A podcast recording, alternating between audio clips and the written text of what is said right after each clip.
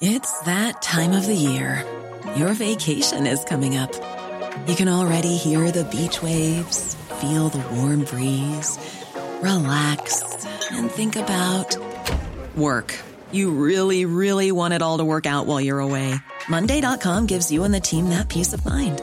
When all work is on one platform and everyone's in sync, things just flow wherever you are. Tap the banner to go to Monday.com.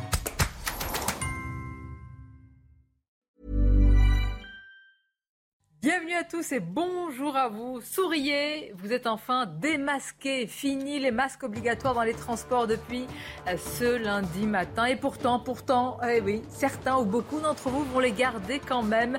Nous irons justement à votre rencontre et puis on posera cette question. Pourquoi maintenant?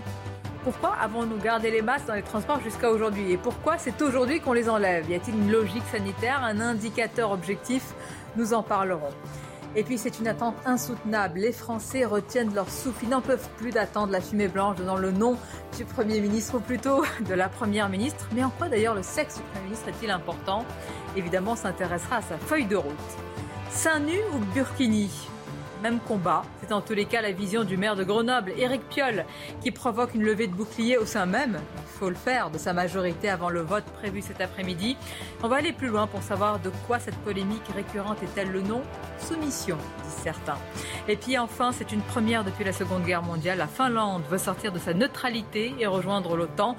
Une provocation de plus aux yeux de Poutine. Voilà pour le programme. Nos invités dans quelques instants. Mais d'abord le journal. Bonjour à vous, chère Nelly. Bonjour chère Sonia, bonjour à tous. Et à la de l'actualité, il y a Renault qui officialise donc euh, sa sortie de Russie après avoir suspendu ses activités euh, le 23 mars dans l'attente de l'évolution de la guerre. Le constructeur met donc un terme à sa présence sans fermer, ceci dit, la porte à long terme à, un retour. Euh, c'est empressé de souligner son, son PDG via un communiqué. On aura évidemment toutes les explications liées à, ce départ du constructeur automobile à la fin du journal avec Eric de Ritbatel. La politique évidemment et cette question qui remplacera Jean Castex à Matignon dans les euh, prochaines heures? Vous le savez, plusieurs femmes sont pressenties pour occuper le, poste. Bonjour Samy Sfaxi, vous êtes en direct euh, de la place Beauvau à Paris. Euh, est-ce qu'on aperçoit déjà de la fumée blanche? En tout cas, tout pourrait s'accélérer assez rapidement dans l'après-midi ou en début de soirée.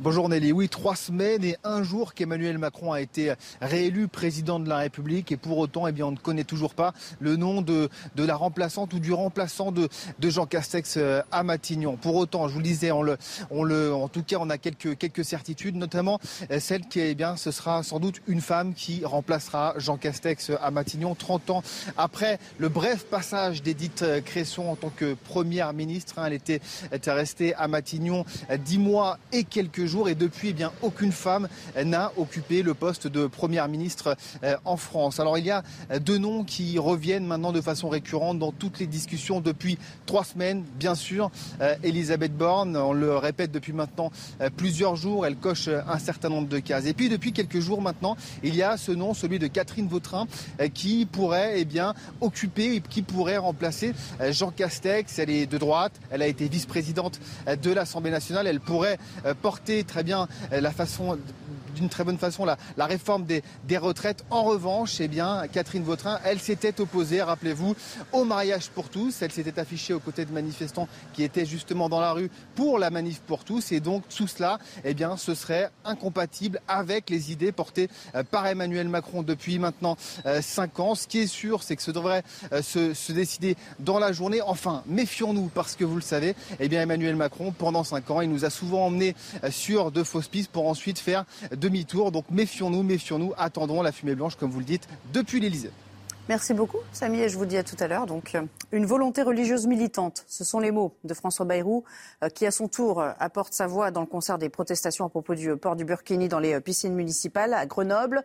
On en saura plus dans le courant de l'après-midi, puisque vous le savez, à l'occasion du conseil municipal, il y aura un débat suivi d'un vote dont on sait déjà qu'il risque d'être houleux. On va écouter François Bayrou. C'est une décision qui est un signal. Hein. c'est d'ailleurs comme ça qu'elle est interprétée. Euh, et c'est un signal pour dire que euh, les mouvements euh, islamistes, la, tentative d'imposer une vision militante de la religion dans la société française va au fond être considérée comme anodine et qu'on va l'accepter. Cela ne peut être interprété que comme un signal d'encouragement euh, à, un, islamisme ou à en tout cas une, une volonté religieuse militante. Et puis dans le reste de l'actualité, sachez que des milliers de foyers sont toujours privés d'électricité dans le euh, Calvados, conséquence de la foudre qui s'est abattue cette nuit à Troarn, dans le nord-ouest donc de la France. Regardez ces images assez impressionnantes. Vous voyez, ça a occasionné un certain nombre de, de dégâts et de départs de feu notamment. Voilà pour l'essentiel. Dans un instant, évidemment, place au débat en compagnie de Sonia. Avant cela, l'économie. Et je vous le disais, on va revenir à cette décision euh, pour Renault de quitter la Russie peut-être momentanément, c'est ce que nous dira Eric de Matin. Regardez votre programme dans les meilleures conditions avec Groupe Verlaine. L'isolation de maison par l'extérieur avec aide de l'État. Groupeverlaine.com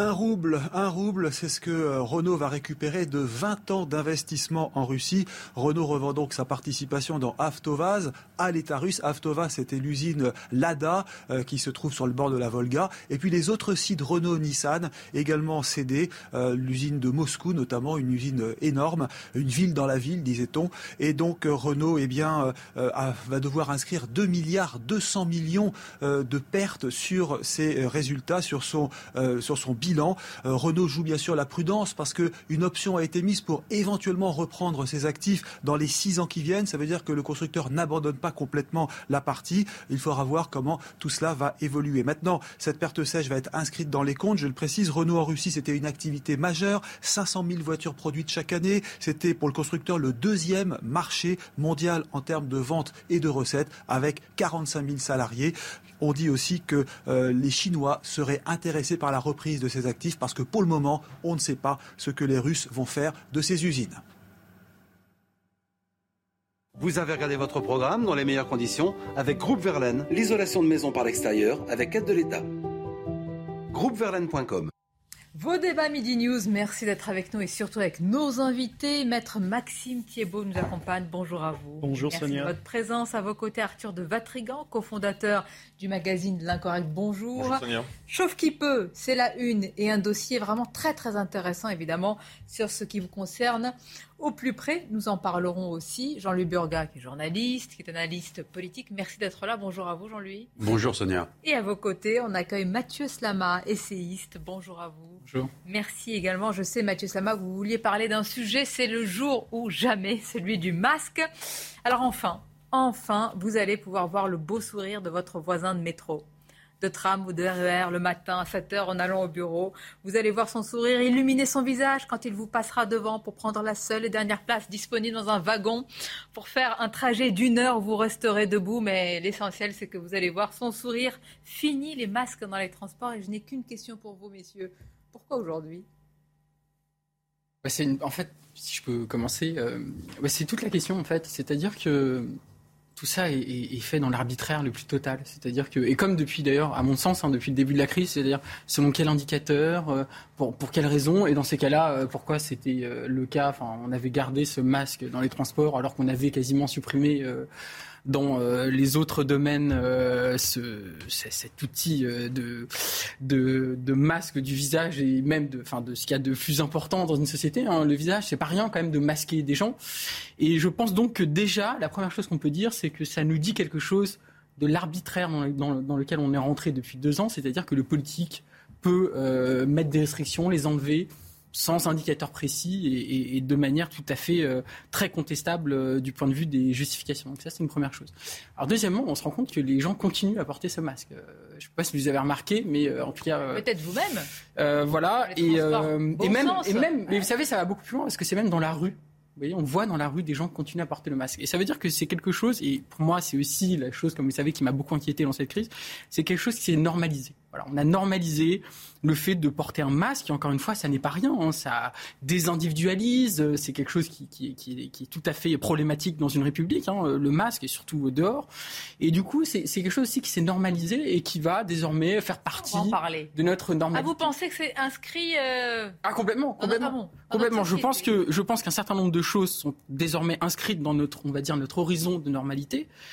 Et c'est ça aussi qu'il va falloir qu'on fasse, à mon sens, dans les, dans les prochains mois euh, et peut-être les prochaines années, c'est revenir sur cette période, ces deux ans, et réfléchir à comment on a pu accepter tout ça. Et c'est ça peut-être la question la plus fondamentale, c'est qu'au fond, on a accepté des choses folles, euh, le masque en extérieur, juste accepter même que la police vienne nous voir et nous dise vous portez mal votre masque. Et au-delà de toute couleur politique, hein, on n'est pas en train. Évidemment, Moi, je vous un exemple, ça. va vous faire sourire. Un, un trajet en train que j'ai effectué d'un d'un pays à l'autre, un pays où le masque n'était plus obligatoire euh, dans le transport, et puis la France où le masque il y a encore une semaine.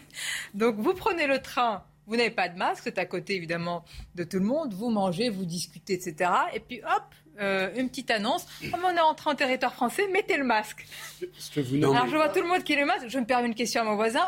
Cher, euh, cher monsieur, que je ne connaissais pas, euh, on s'est côtoyé pendant une heure et demie, on s'est parlé. Vous venez de... Ah oui, non mais madame, on est en territoire français, il faut mettre le masque. Je l'ai mis, évidemment. Je ne veux pas créer de problème. Mais enfin, est-ce que c'est pas bienvenu en Vous connaissez mon, mon, légalisme. Moi, j'ai toujours, euh, dans cette grande confusion, dans ce débat qui était assez confus, j'ai toujours tenté de suivre effectivement les recommandations du gouvernement. Donc, effectivement, on passe une frontière, il y a un gouvernement qui a dit ça, on passe une autre frontière, il y a un gouvernement qui a dit le contraire. Rassurez-moi, Jean essaye... un jour on vous dit de sauter, euh, vous Non, pas mais dans, dans, cette, dans cette affaire, dans cette affaire, en plus, il y, a, il y a deux ou trois petites choses qui sont parallèles. Je veux dire, moi, euh, au début du, du 19e siècle, on était un milliard sur Terre. À la fin du 21e siècle, on sera à 10 milliards. Bon, il y a un système de vie qui va être différent, obligatoirement. Obligatoirement. On va vivre un peu plus à la japonaise dans les transports. On va se mettre des masques, on va se protéger un peu plus. Il y a des maladies qui seront plus contaminantes, plus contagieuses. Et puis, dernier.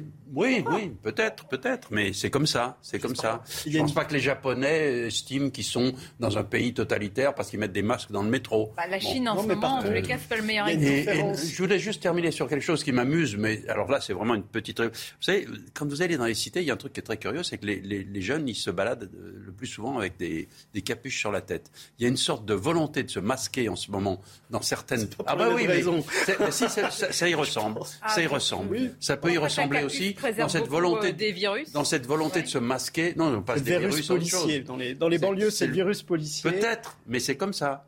C'est quelque chose qu'il faut analyser aussi. Vous l'acceptez Ah non, ça c'est autre chose. Ah le visage, ça, de masquer ce qui reste je fais, c'est l'humanité. Sachant que la loi française, rappelons quand même que la loi française dit la République se vit à visage découvert et que c'est quand même un principe euh, fondamental inscrit dans la loi française. pourquoi pas la semaine dernière, il y a deux semaines Est-ce qu'il y a un indicateur objectif euh, là dire, sanitaire qui dit c'est aujourd'hui, voilà, parce que nous, avons, nous sommes passés sous la barre de tel niveau On le sait depuis deux ans, il n'y a rien de sanitaire dans les mesures qui ont été prises.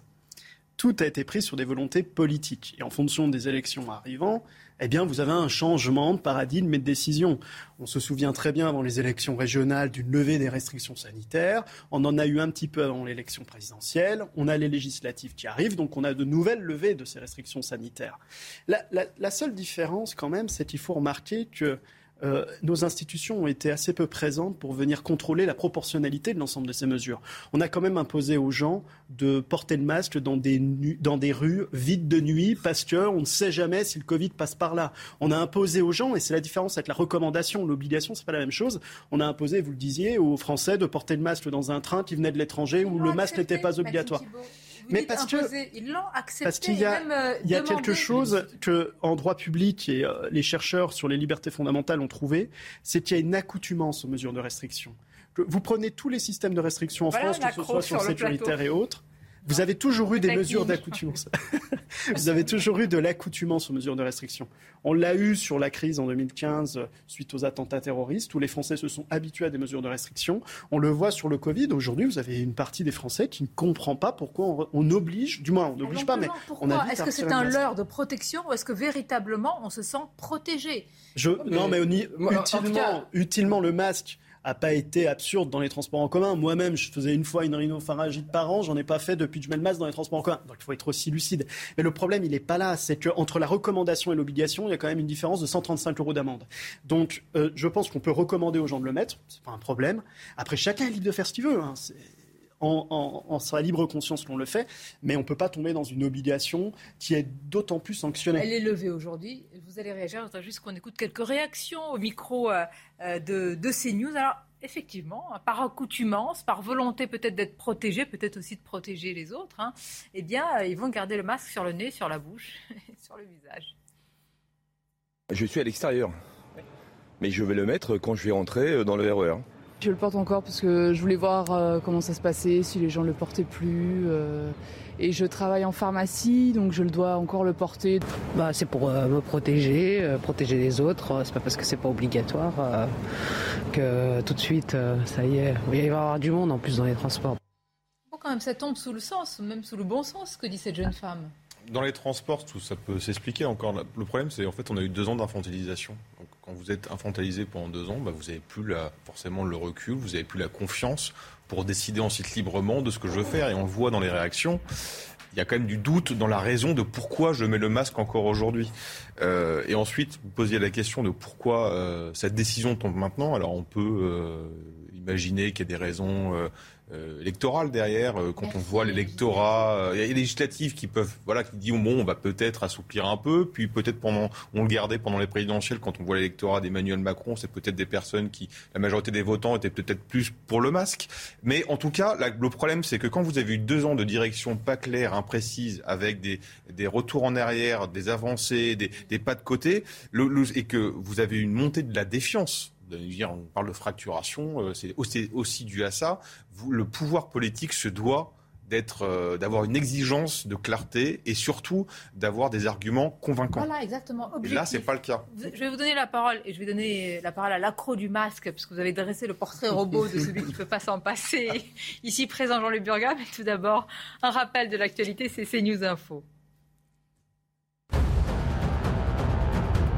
La justice ordonne la réouverture provisoire de la mosquée de Beauvais, mettant en avant les changements intervenus depuis sa fermeture en décembre par la préfecture de l'Oise, notamment l'éviction de l'imam accusé de prêches radicaux. Et puis un mort et quatre blessés dans une fusillade aux États-Unis. Ça s'est passé cette nuit dans une église de Californie. Une personne a été arrêtée et une arme a été saisie. Cette attaque intervient au lendemain de la tuerie raciste à Buffalo qui a fait dix morts. Enfin, Kylian Mbappé Mbappé a quasiment décidé s'il restait au Paris Saint-Germain ou s'il partait, mais il n'a pas dévoilé son choix. Oui, oui, quasiment, a-t-il répondu quand on lui a posé la question. Le suspense pour savoir s'il reste ou s'il part vraisemblablement au Real Madrid, c'est quasiment terminé, a-t-il ajouté. Merci à vous Audrey, on le disait, bas les masques, montrez votre plus beau sourire, oui, mais pas pour tout le monde. Vous êtes euh, nombreux, il y a une partie conséquente de la population qui va garder le masque dans les transports. Qu'en pense euh, Martin Blachier? Ça fait longtemps qu'on ne les a pas écoutés, hein, tous ceux qui mmh, sont passés. Vous manquez presque. Vous Vous en redemandez Ça fait longtemps qu'il y a des études sur le masque. On sait que si vous portez un masque, euh, vous diminuez 70% le risque de contaminer les autres qui sont dans la même pièce. Mais par contre, mettre le masque à cet endroit, à cet endroit, est-ce que ça, finalement, ça limite le bilan global de l'épidémie sur une période donnée? La réponse est non. Le plus important, c'est quand vous êtes malade, vous mettez un masque pour pas contaminer les autres. change rien parce qu'en fait, il y a des circuits de distribution du virus qui sont tellement possibles euh, de, en parallèle des transports en commun que de les mm. mettre que dans les transports en commun, finalement, ça change quasiment rien. Voilà, Jean-Louis, convaincu? Je vous parle d'un temps que les moins de 20 ans ne peuvent pas connaître, mais... Et là, tu le connais. et que vous ne connaissez pas autour du plateau, mais j'ai l'impression qu'il y aurait eu des chaînes d'infos à cette époque, il y aurait eu exactement le même débat sur la ceinture de sécurité. Mais exactement le même. C'est-à-dire que vous auriez tous poussé des, cris d'orfraie pour dire on nous paralyse, on nous bloque, c'est une absence de liberté. Je me souviens qu'il y avait des gens qui, qui montaient dans leur voiture en prenant des couteaux pour éventuellement euh, couper leur ceinture de sécurité euh, si jamais il y avait un accident. Enfin, c'était, on était dans le même type de débat et puis ça a duré quelques temps parce qu'on aime bien ça en France en plus.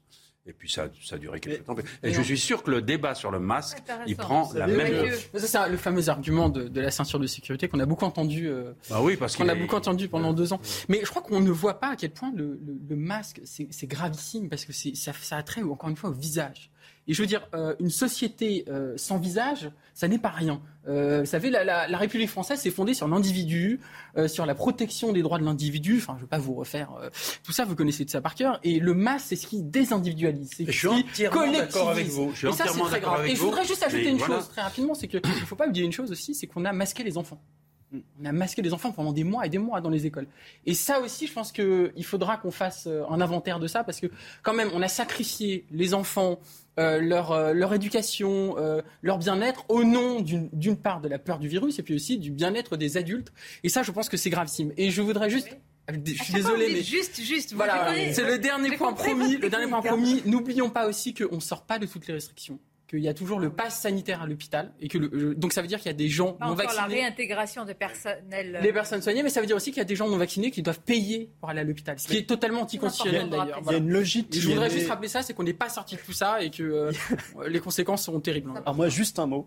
Il y a une logique euh, qui a été instaurée par le, la ceinture de sécurité que Michel Foucault expliquait très bien, c'est le biocontrôle, cette volonté d'aller contrôler nos vies.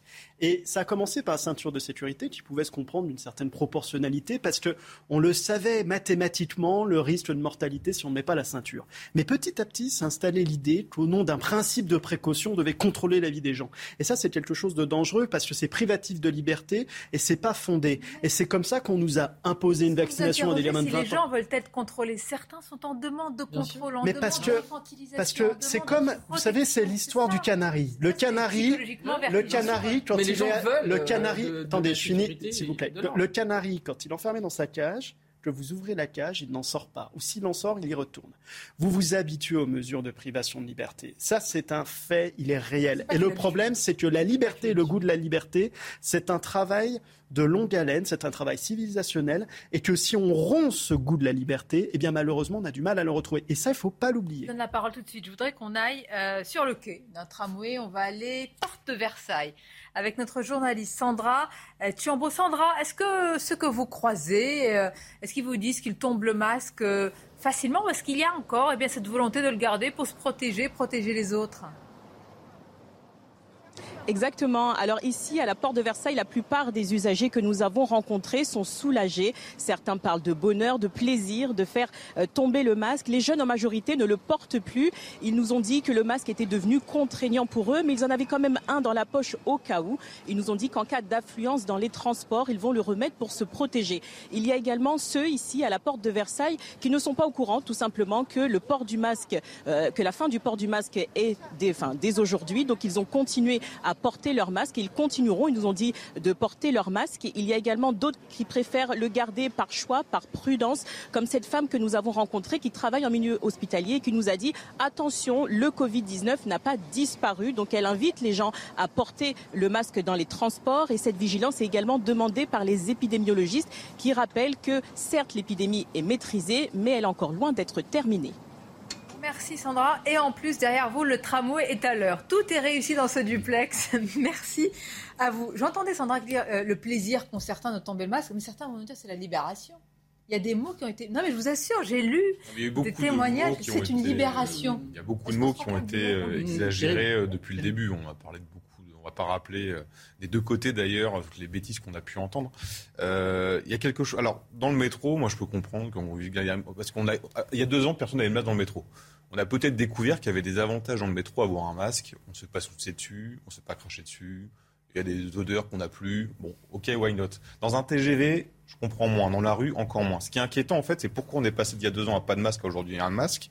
Il y a quand même dans tous les discours qu'on entend la notion de peur et de psychose.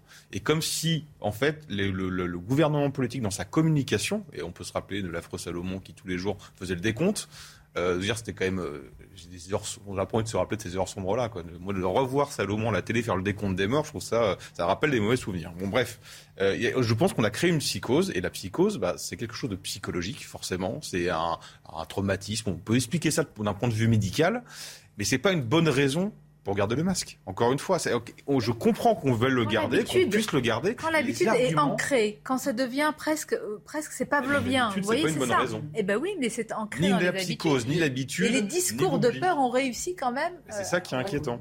On a un cas précis.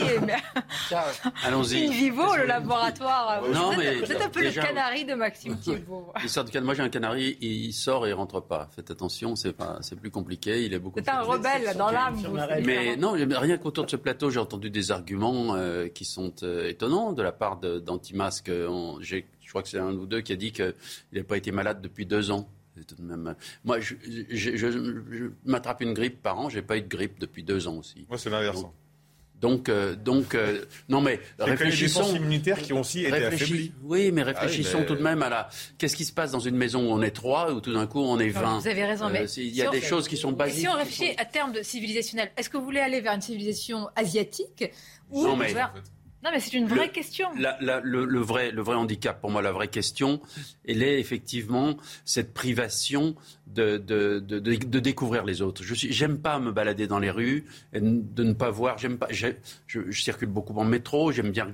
Dans le métro, les gens sont sur leur téléphone. Moi, je suis pas sur mon téléphone. Je regarde les gens. J'aime bien regarder les gens. Et là, il y a une sorte de d'ambiance qui est, qui est désagréable pour moi. Qui est, euh, voilà, bon, c'est ça. Moi, ça, je le ressens volontiers. Je, suis, complètement d'accord avec vous là-dessus. Et vous avez dit un mot, je trouve, qui est fondamental, c'est libération.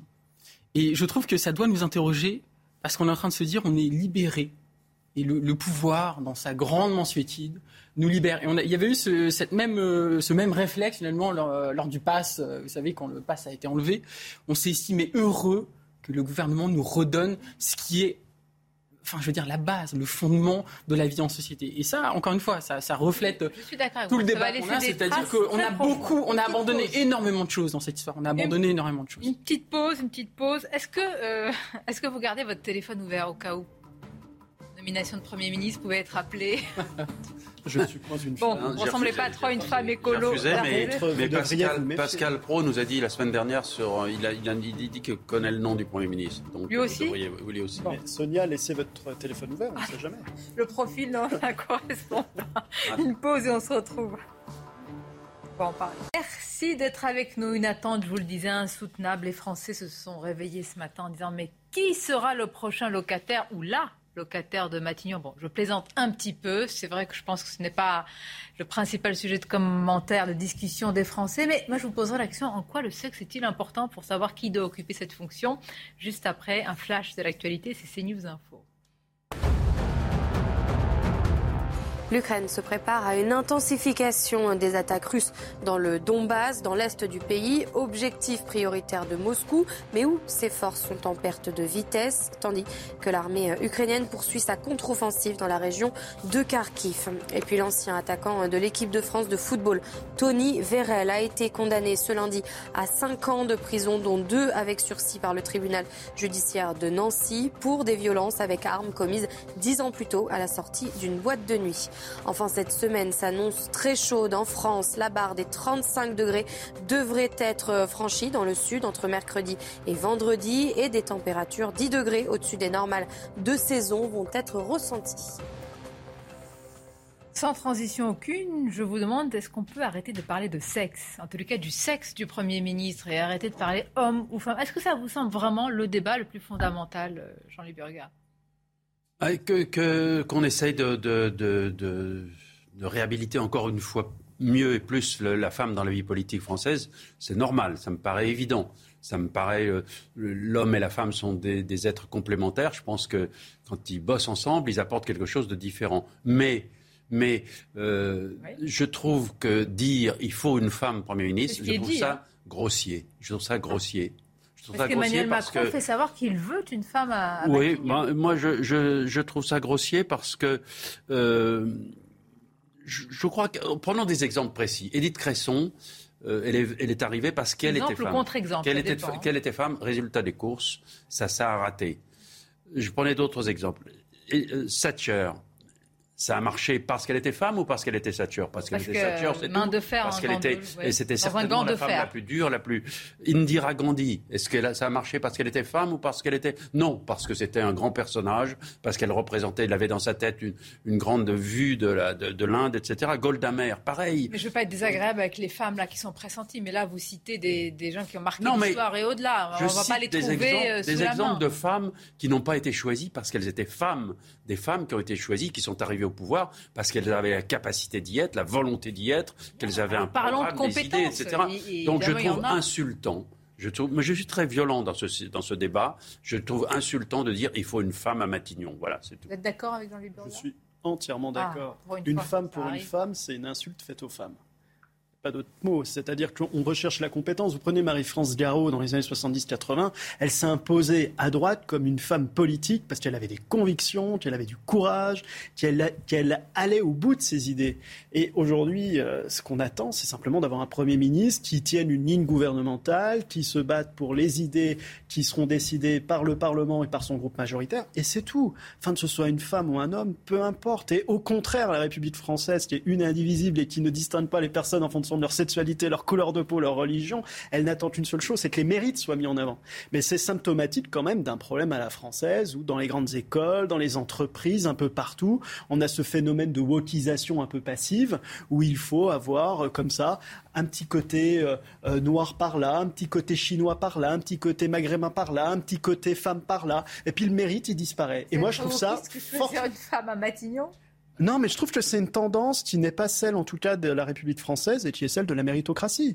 Et on le voit dans énormément de choses. Quand vous avez les labels diversité dans nos administrations françaises, parce qu'elles recrutent des jeunes qui sont plutôt de telle ou telle couleur, enfin, c'est quand même choquant. Je suis désolé. Alors que la seule chose qu'on attend dans notre pays, c'est ça. Non, mais je trouve qu'on confond peu tout là. Euh, le, fait de dire qu'il y a aujourd'hui encore des discriminations très fortes vis-à-vis des femmes, que ce soit dans différents métiers. alors, travaillons sur les salaires. Et qu'on applique la loi. Vous avez raison. Ce que je veux dire, c'est que la loi, déjà. Là-dessus, je pense qu'il n'y a, pas de débat là-dessus. Il y a, des discriminations encore très fortes. salaires parce que c'est pas vrai. Bon, bah écoutez, euh, vous, vous dites le, contraire de ce que la plupart des gens... Oui. Non, vous plaisantez. Non, euh, d'après l'INSEE, non. Non, d'après l'INSEE, mais dans euh, différentes... Ah bah moi, je, je, prends l'INSEE qui explique qu'il n'y a, pas de différence de salaire. Le magazine incorrect, c'est les journalistes femmes et hommes ont les mêmes salaires? Attention, question piège. les, les femmes sont toujours mieux payées, évidemment. Euh, d'après l'INSEE, encore une fois, moi. Non, mais là, c'est la discrimination à l'envers. Attention. D'après l'INSEE, il n'y a pas de à compétence égale, à parcours égal, il n'y a pas de différence. À poste égal. À poste égal. À poste égal. Compétence égale. Parcours égal, il n'y a pas de différence. Ce que vous dites est complètement faux. Je suis désolé. Bah, alors l'INSEE dit des bêtises. Bah, très bien. Bah, on, arriver, hein. Il faudra fact-checker euh, ça après, mais voilà. Ah, bah, je voudrais ajouter un point à ça parce que finalement, c'est pas vraiment le débat. Là, on voit bien que c'est de la com. Macron, c'est de la com, se montrer progressiste. Euh, euh, voilà, sachant qu'une des femmes. On est là, choisir une femme à Matignon, c'est c'est que c'est de la pure com, sachant qu'une des femmes, Catherine Vautrin, était euh, engagée dans la manif pour tous. Donc, en termes de progressisme, on n'y est pas vraiment. Et, et, je voudrais juste ajouter un autre point, c'est que, au fond, un autre problème que je vois, c'est que ces trois femmes qui sont envisagées ne sont pas des, politiques vraiment influentes. Et encore une fois, ça rejoint la question du rôle du Premier ministre aujourd'hui. Pour moi, le Premier ministre ne sert plus à rien aujourd'hui. On a, on atteint un tel degré avec Emmanuel Macron encore plus. C'est pas la faute d'Emmanuel Macron seulement, mais on a atteint un tel degré de présidentialisme d'autoritarisme dans la, dans la fonction présidentielle que le Premier ministre aujourd'hui euh, ne sert euh, plus à rien euh, et le simple exécutant de, du président. Ce qui n'est pas du tout l'esprit des institutions. collaborateur avait dit. Le Premier, avait, dit, le premier ministre ne sert à rien parce que le jeu des institutions fait que la couleur de l'Assemblée nationale correspond à celui de l'Élysée. Donc forcément, le Premier ministre est une sorte d'exécutant. Si vous avez une cohabitation, donne des règles très claires sur la, répartition des rôles entre non, mais le Premier ministre. Il y, a le, il y a le droit constitutionnel, il y a la pratique politique du droit constitutionnel.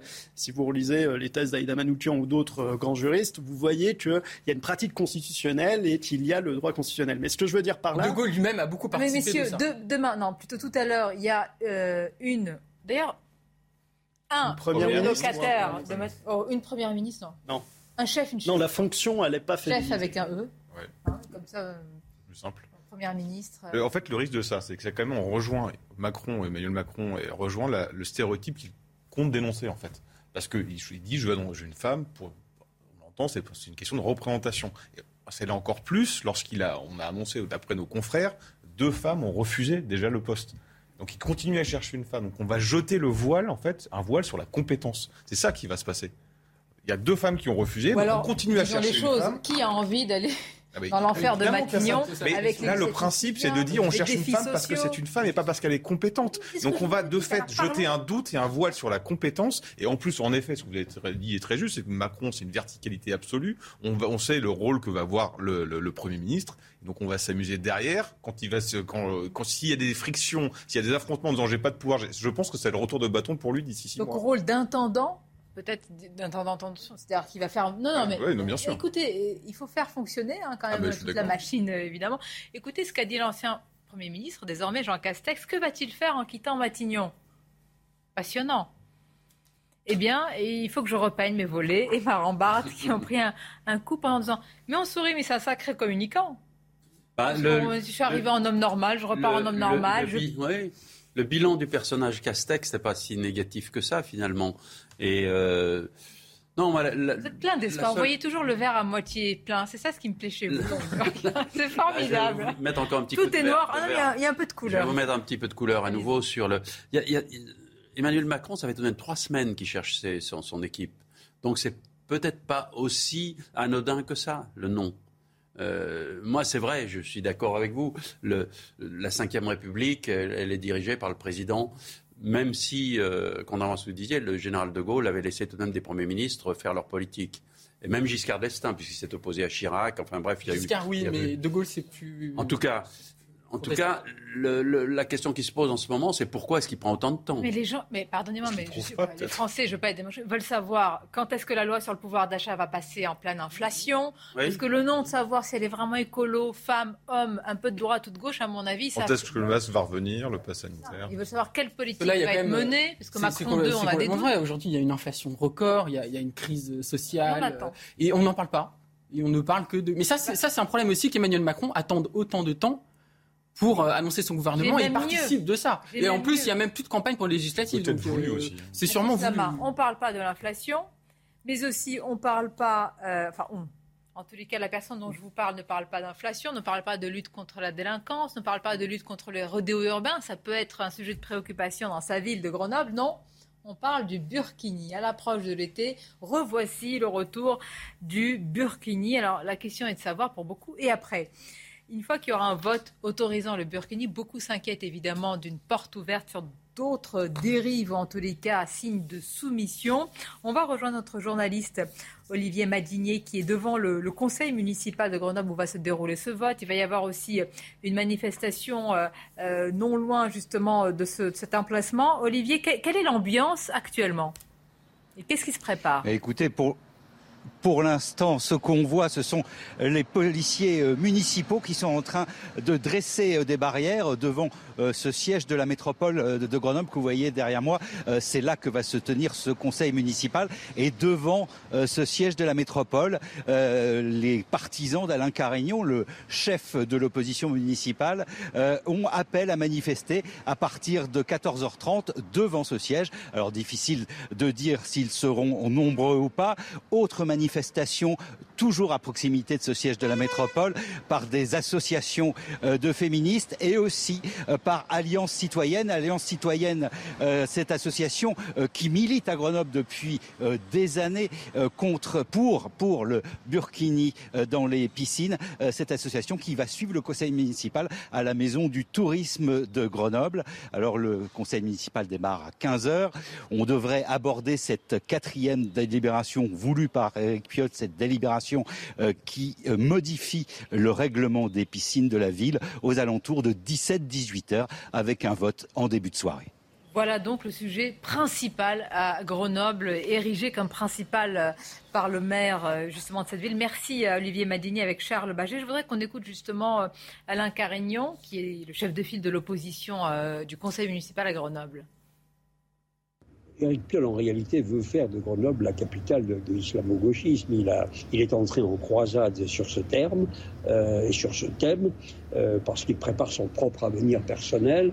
Euh, il pense que c'est en, exacerbant les différences, en flattant les communautés, on risque de, remettre en cause l'universalisme républicain. Il pense que c'est comme ça qu'il se bâtira un avenir personnel et il se sert de, Grenoble comme d'un marchepied de cette ambition personnelle.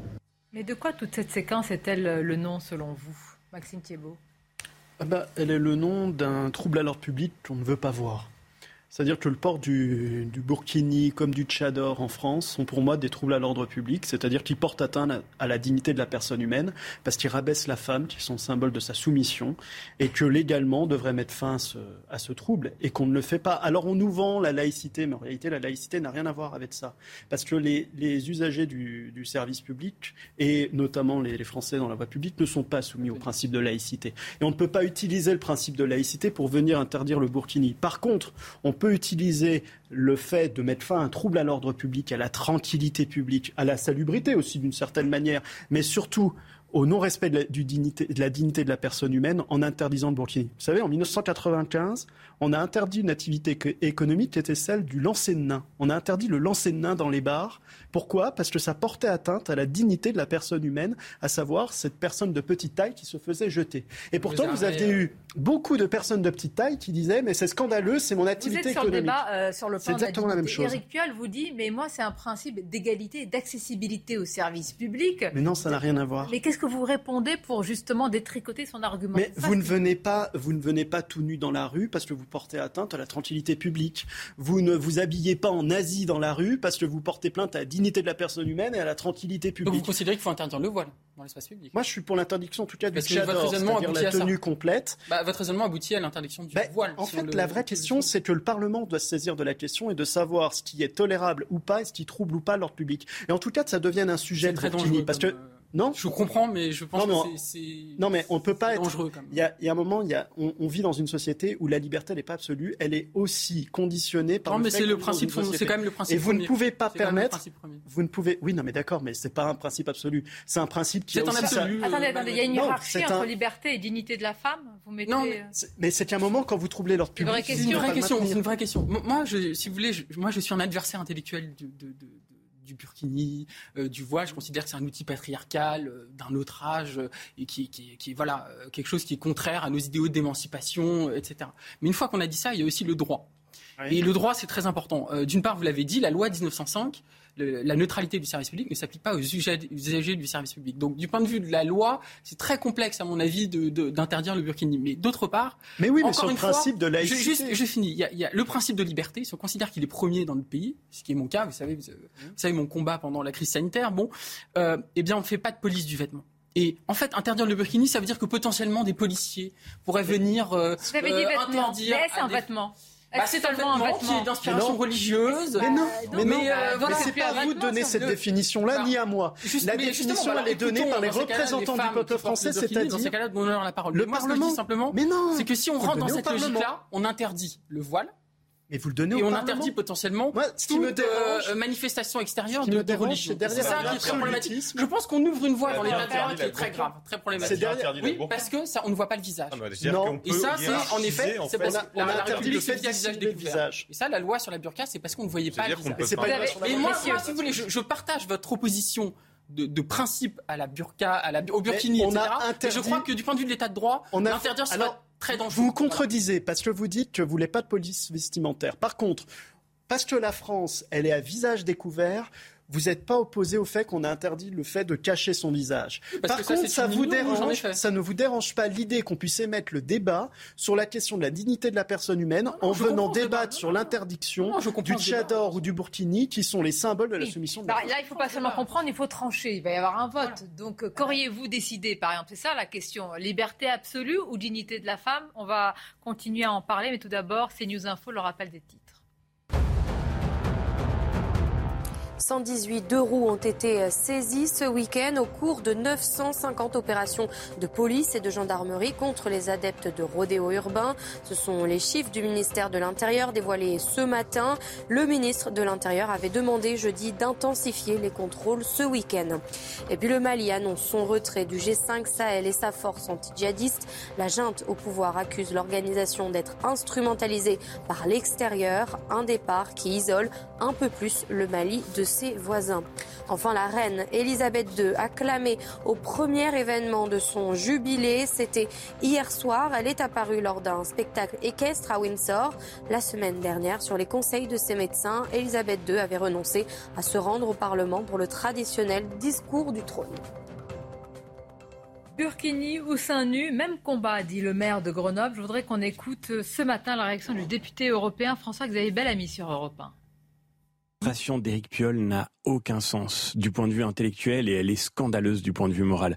Éric Piolle voudrait faire comme si le burkini était un vêtement comme un autre, mais ça n'est pas un vêtement comme un autre, c'est évidemment un message. C'est un message qui dit que le corps des femmes est impur et doit être dissimulé dans l'espace public. Est-ce qu'Éric Piolle assume ce message? C'est à cette question qu'il doit répondre. On n'a pas le droit de s'habiller n'importe comment en démocratie et, c'est tout à fait vrai, y compris dans les piscines municipales de Grenoble. Demain, on ne viendra pas se baigner dans les piscines municipales de Grenoble avec des vêtements qui porteraient des messages qui sont interdits par la République, qui sont considérés comme illégaux ou même qui sont offensants. La question qui est posée, c'est derrière le vêtement, c'est aussi une question philosophique d'une certaine manière. Il y a un message. Et derrière le burkini, il y a évidemment un message et un message qui dit en particulier la nécessité de la ségrégation qui porterait sur les femmes. Vous verrez que de toute évidence, après la revendication du burkini, au motif de l'inclusion, on nous expliquera qu'il faut des créneaux réservés aux femmes dans les piscines municipales. Au motif de l'inclusion, on expliquera qu'il faut des créneaux dans lesquels, par exemple, les femmes doivent impérativement venir vêtues. C'est ce qui se passe déjà en Allemagne. C'est pas demain, c'est aujourd'hui. Comment alors mener ce combat culturel Il faut mettre le Au-delà des dénonciations dans un micro ce matin, comment mener ce combat c'est fondamental de dénoncer parce que vous le savez mieux que personne, cher Sonia Mabrouk. Derrière ce combat, il y a évidemment le, le, le, le travail de l'islamisme qui est en train de progresser. Partagez ce qui a été dit moi, je suis né dans un, dans un monde où, dans les rues, il y avait euh, des religieuses qui avaient des de cornettes, qui étaient habillées toutes noires. Il y avait des curés qui marchaient avec leurs soutanes. Euh, il y avait des processions dans les rues. Il y avait des enterrements avec des croix. Il y avait tout un tas de choses. ça ne nous gênait pas et on acceptait ça. Pourquoi on acceptait ça? Parce que la religion catholique, qui était majoritaire à l'époque, d'ailleurs à une époque, entre parenthèses, où le Parti communiste était le premier parti de France, à cette époque, euh, on acceptait la religion catholique et la religion catholique ne, nous gênait pas. Ne nous gênait pas. Aujourd'hui, il faut accepter l'idée. C'est pas un symbole de la religion. Hein. Là, c'est autre chose que la religion simplement. C'est un symbole religieux. C'est un symbole qui est un drapeau. C'est un drapeau euh, pour un certain nombre de, d'islamistes aussi. Voilà, euh, oui. voilà oui, c'est vrai, c'est un drapeau, je suis d'accord avec ça. Je suis d'accord, c'est un drapeau, mais pourquoi ça nous gêne? Parce que la religion parce que cette religion, l'islam, nous inquiète. Voilà, mais attendez, le, burkini, c'est pas dans l'islam. Hein. Mm. Non. Non, mais c'est très précis. Le burkini n'est pas dans l'islam. Que ce, que ce soit, soit pas dans l'islam aujourd'hui. Vous imaginez qu'un texte du 7e siècle, ils n'ont pas prévu le burkini. C'est considéré par les femmes qui le portent. C'est considéré par les femmes qui le portent comme un habit euh, islamiste. Ou on parle islamiste comme un habit Nous, on analyse ça en fonction de ce que nous avons comme données. C'est-à-dire, on peut être. Voilà. Euh, Donc, euh, Moi, ma question, c'est vous parlez d'une religion il y a la religion, le catholicisme, il y a l'islam. Là, c'est un, un, symbole. Je vous laisse le qualifier, mais ma question, c'est est-ce qu'il est compatible au contraire aux mœurs françaises? Il est, euh, bah, pour parler de choses très, très simples et très pratiques, moi, ça me gêne parce que j'aime bien voir le, le corps des femmes dans les, sur les plages, sur les piscines. Euh, ça fait partie de mon environnement. Euh, c'est beau, c'est voilà, c'est bien. Et, ça me gêne de voir une femme se plonger dans l'eau dans une piscine. pas plus loin. Mais... Je vais pas plus loin. Et la deuxième chose, il y a aussi une petite si, un petit peu, il y a un problème d'hygiène aussi. C'est, je vois pas pourquoi on proteste pas sur ce thème-là aussi. Il y a un problème en fait qui est, on peut parler de droit, on peut parler de laïcité. C'est un problème qui est avant tout culturel. C'est pas pas compatible avec la République, c'est pas compatible avec la France. C'est ça le sujet. Parce que derrière, évidemment, l'état de droit fait qu'il y aura plein de discussions et qu'on peut essayer de trouver des solutions. Et l'état de droit peut aussi aller à l'encontre de la civilisation. Mais c'est quoi la France pour vous Donc, non, mais c'est pas la France. moi, je vous explique. pour moi, c'est, il y a deux arguments. existait il y a quelques années, mais même moi, je dis dans les pays musulmans, existait-il? Non. En France, ça existait. Dans mes souvenirs d'enfance de Tunisie, elle avait milliers de femmes. Non, mais d'accord, mais en fait, ce qui est intéressant, c'est des arguments qui sont utilisés. C'est le maire de Grenoble qui met le Les arguments qui sont utilisés, c'est un, c'est un vêtement. Non, c'est pas un vêtement, c'est un symbole politico-culturel. Parce que je connais pas de femmes athées, bouddhistes, catholiques qui voulaient qu'ils mettent du burkini, c'est pas vrai. Ensuite. Et vous avez demandé à des femmes qui portent le burkini pour pour pour Oui, d'ailleurs, même même c'est là où c'est dramatique. C'est plus complexe, c'est plus là complexe. C'est le, le, le, signe en fait d'une pratique très rigoriste, très mais bien sûr. de cette religion. Okay, mais je vous dis... en faire un, un, non, non, je vous dis simplement que je ne connais pas. Si vous êtes rigoriste à ce point, est-ce que se baigner à la piscine est compatible alors euh... Ça, c'est bah, de l'ordre, ça c'est de l'ordre de. C'est une vraie question. Le burkini, c'est quand même. Si vous voulez, c'est pas à la loi. Encore une fois, c'est ah, pas à la loi. Mais de dire ce que les gens doivent vêtir, doivent faire. Moi. Je pense qu'on ne combat pas des valeurs qu'on peut réprouver en reniant nos propres valeurs. Et vous avez parlé de la France, de la liberté. Très bien. Et la France, c'est d'abord la liberté. L'autre argument, c'est notre constitution et c'est la garantie des droits La liberté suppose une société. Je ne pense pas qu'on ne luttera contre le rigorisme religieux en reniant nos propres valeurs. C'est là où je pense que vous vous trompez, pardon. En effet, l'autre argument utilisé, c'est le progrès social. Bon, quand on voit du côté de l'Afghanistan, tout ça. Moi, soit c'est idiotique, hein. soit c'est un collabo. Non, mais c'est ce qui est utilisé par l'autre. L'autre argument, en effet, c'est la liberté. Un, la liberté. On peut peut-être relire le discours de la servitude volontaire de la aussi. C'est intéressant sur la servitude. Deuxième, deuxième, deuxième, là, qui s'inverse, en plus, ça qui est assez amusant. ensuite, la tolérance libérale, elle suppose une, société qui soit intégrée. C'est ça le principe. Enfin, troisièmement, on peut se replonger du côté, vous savez, de Youssouf Al-Qaradawi, qu'un des frères, des chefs spirituels des frères musulmans. musulmans ouais. Qu'est-ce qu'il disait en 2002 Il disait avec vos lois démocratiques, nous vous coloniserons, avec nos lois coraniques, nous vous dominerons. En fait, ils ont très bien compris. Tout. Non, je mélange pas tout. Justement, d'un extrémiste. Non, non, mais c'est pas un extrémiste. intellectuel des frères musulmans. Sauf que une... pour parler d'une situation qui concerne des femmes, qui concerne quelques milliers de femmes. Il y a une stratégie. Vous pensez que le Burkini est une stratégie politique? Ouais, je pense. Je pense que c'est un. Qu'est-ce qui vous permet Je pense que c'est un étendard parce que qui est derrière l'association Vous savez l'association, l'Alliance citoyenne? Alliance citoyenne, en 2019, ils ont fait leur happening sur le, sur le, sur le Burkini déjà à Grenoble. Ensuite, vous avez eu les hijabeuses, ils étaient dedans. En 2021, Gérald Damanin explique vouloir supprimer une subvention à cette association parce qu'ils veulent appliquer la charia. Donc derrière, on parle pas de ça là. C'est eux qui sont derrière ça. C'est eux qui veulent. D'ailleurs, on l'explique. C'est pas eux qui sont derrière. ils sont d'ailleurs. Ils sont d'ailleurs. C'était cité dans le reportage. Ils veulent être là lors de la délibération. Ils ont organisé un happening permettant, en tous les cas, ils militent pour. C'est une chose. Comment vous ne pouvez pas voir c'est un symbole politico Je vois. Je vois que c'est un symbole patriarcal que non mais moi politico me choque profondément. Mais encore une fois, on n'interdit pas. On n'interdit pas tout ce qui nous dérange. En France, justement, bien sûr nous sommes dans un principe, un pays fondé sur le principe de liberté. Mais non, c'est pas ça le principe de liberté. On ne fait pas la police du vêtement. On ne va pas commencer à dire aux gens vous n'avez pas le droit de porter ce vêtement, c'est exactement ce que font les Afghans, justement, avec les femmes. On ne va pas faire l'inverse. Pardonnez-moi, on a interdit la burqa en France. Oui, justement, par rapport au visage. Vous vous trompez. Ça, c'est un principe fondamental. Vous restez uniquement sur des raisons de droit. C'est ce qu'on va faire. On interdit le voile. Allez jusqu'au bout de votre raisonnement et on interdit le voile. Vous engagez le débat, on aura le temps. Messieurs, messieurs. Passionnant de vous écouter avec des avis opposés et des analyses respectives opposées. On marque une courte pause et on continue. A tout de suite. Merci d'être avec nous. Quel débat mouvementé. On va continuer à le porter, à le poser. Écoutez ce qu'a dit quand même l'association dont vous parlez, cette association à Grenoble. On se battra autant pour le topless que pour le maillot couvrant.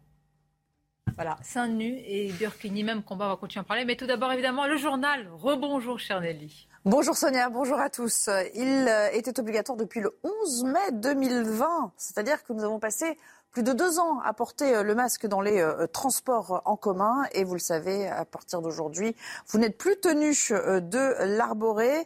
On va voir quand même avec Sandra Tchiombo qui nous attend porte de Versailles si les usagers ont réellement abandonné le masque en ce lundi. Bonjour Sandra.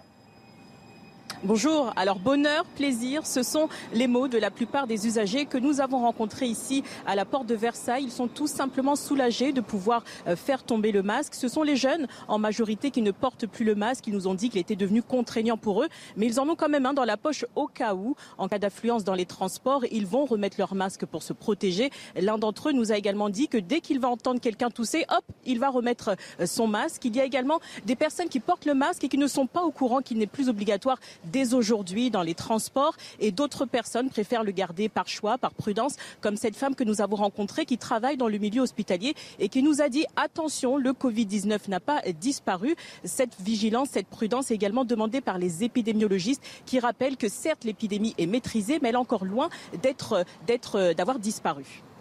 Merci beaucoup Sandra pour euh, euh, ces explications en direct donc, de la porte de Versailles dans le 15e arrondissement parisien. Renault qui officialise euh, sa sortie de Russie, on vous en parle depuis le milieu de la matinée.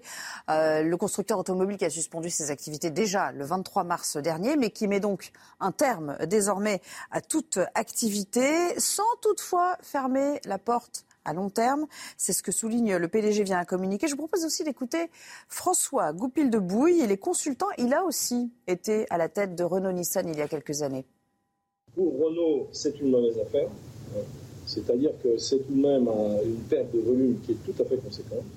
Euh, donc ça va impacter, ça va, impacter euh, euh, les finances pour les années 2022-2023. Ça, c'est certain. Maintenant, je ne pense pas que pour Renault, ça soit une, entre guillemets une catastrophe. Quelque chose qu'ils auraient préféré éviter, c'est certain. Pour la Russie, c'est une perte parce qu'ils perdent cette expertise. Maintenant, il faut qu'ils aillent chercher un nouveau partenaire. Ça va pas être simple, hein, parce que d'abord le marché est pas bon, donc le marché actuellement il, s'est effondré, les, les, perspectives de marché, au moins à court terme, euh, euh sont pas très bonnes. Euh, donc, euh, aller trouver un partenaire qui va reprendre l'ensemble de ses actifs, qui ne les connaît pas, qui va devoir les connaître, etc., etc., c'est pas simple. Enfin, pour être tout à fait complet, et puisqu'on parle des grandes enseignes, sachez euh, qu'il y a quelques heures, McDonald's a annoncé se retirer également entièrement de euh, Russie. À la une également, cette réunion des ministres des Affaires étrangères de l'Union européenne qui est prévue aujourd'hui à Bruxelles. Les deux sujets principaux seront euh, la décision ou pas d'un embargo sur le pétrole russe et puis la volonté aussi d'une communauté politique européenne visant à faire entrer l'Ukraine dans l'UE. Euh, le reste de l'actualité, avec euh, un mort et, quatre blessés dans une fusillade aux États-Unis. Ça s'est passé cette nuit dans une église de Californie. Une personne a été arrêtée, une arme a été saisie. Explication de Vincent Fahandège. Il est 13h26 lorsque les autorités locales reçoivent un appel d'urgence provenant de cette église en Californie. Une personne a ouvert le feu à l'intérieur de l'établissement pendant un banquet après le service religieux. Ce sont des fidèles qui stoppent l'assaillant. Nous pensons qu'un groupe de fidèles a pu maîtriser le suspect et l'attacher. Ils ont pu lui prendre deux armes. Il a été retenu jusqu'à l'arrivée de la police. Ce groupe de fidèles a fait preuve d'héroïsme exceptionnel en stoppant l'auteur. Ils ont évité des victimes supplémentaires. L'assaillant serait un adulte d'une soixantaine d'années et d'origine asiatique. Il n'a pas été blessé. Pour le moment, la police ignore toujours ses intentions. Au lendemain de la tuerie raciste de Buffalo, euh, qui elle avait fait 10 euh, morts. D'ailleurs, Joe Biden euh, se rendra sur place demain afin de rendre hommage aux victimes. Avant de retrouver Sonia et ses invités, le sport, on va parler de Kylian Mbappé qui a reçu une nouvelle fois le trophée UNFP. Regardez la chronique sport avec Screwfix. Plus de 10 000 produits de qualité pour les pros.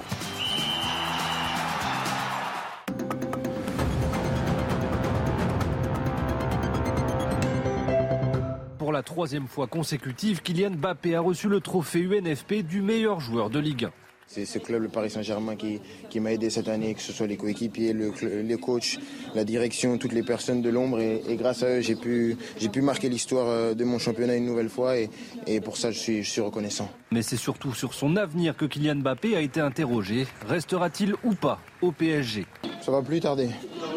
Ça va plus tarder? L'équipe de France? Non, avant, avant, avant. Bien avant. Le prochain rassemblement des Bleus est prévu le 28 mai. Kylian Mbappé pourrait donc annoncer sa décision dès cette semaine, alors que se profile le dernier match du PSG cette saison, samedi soir au Parc des Princes.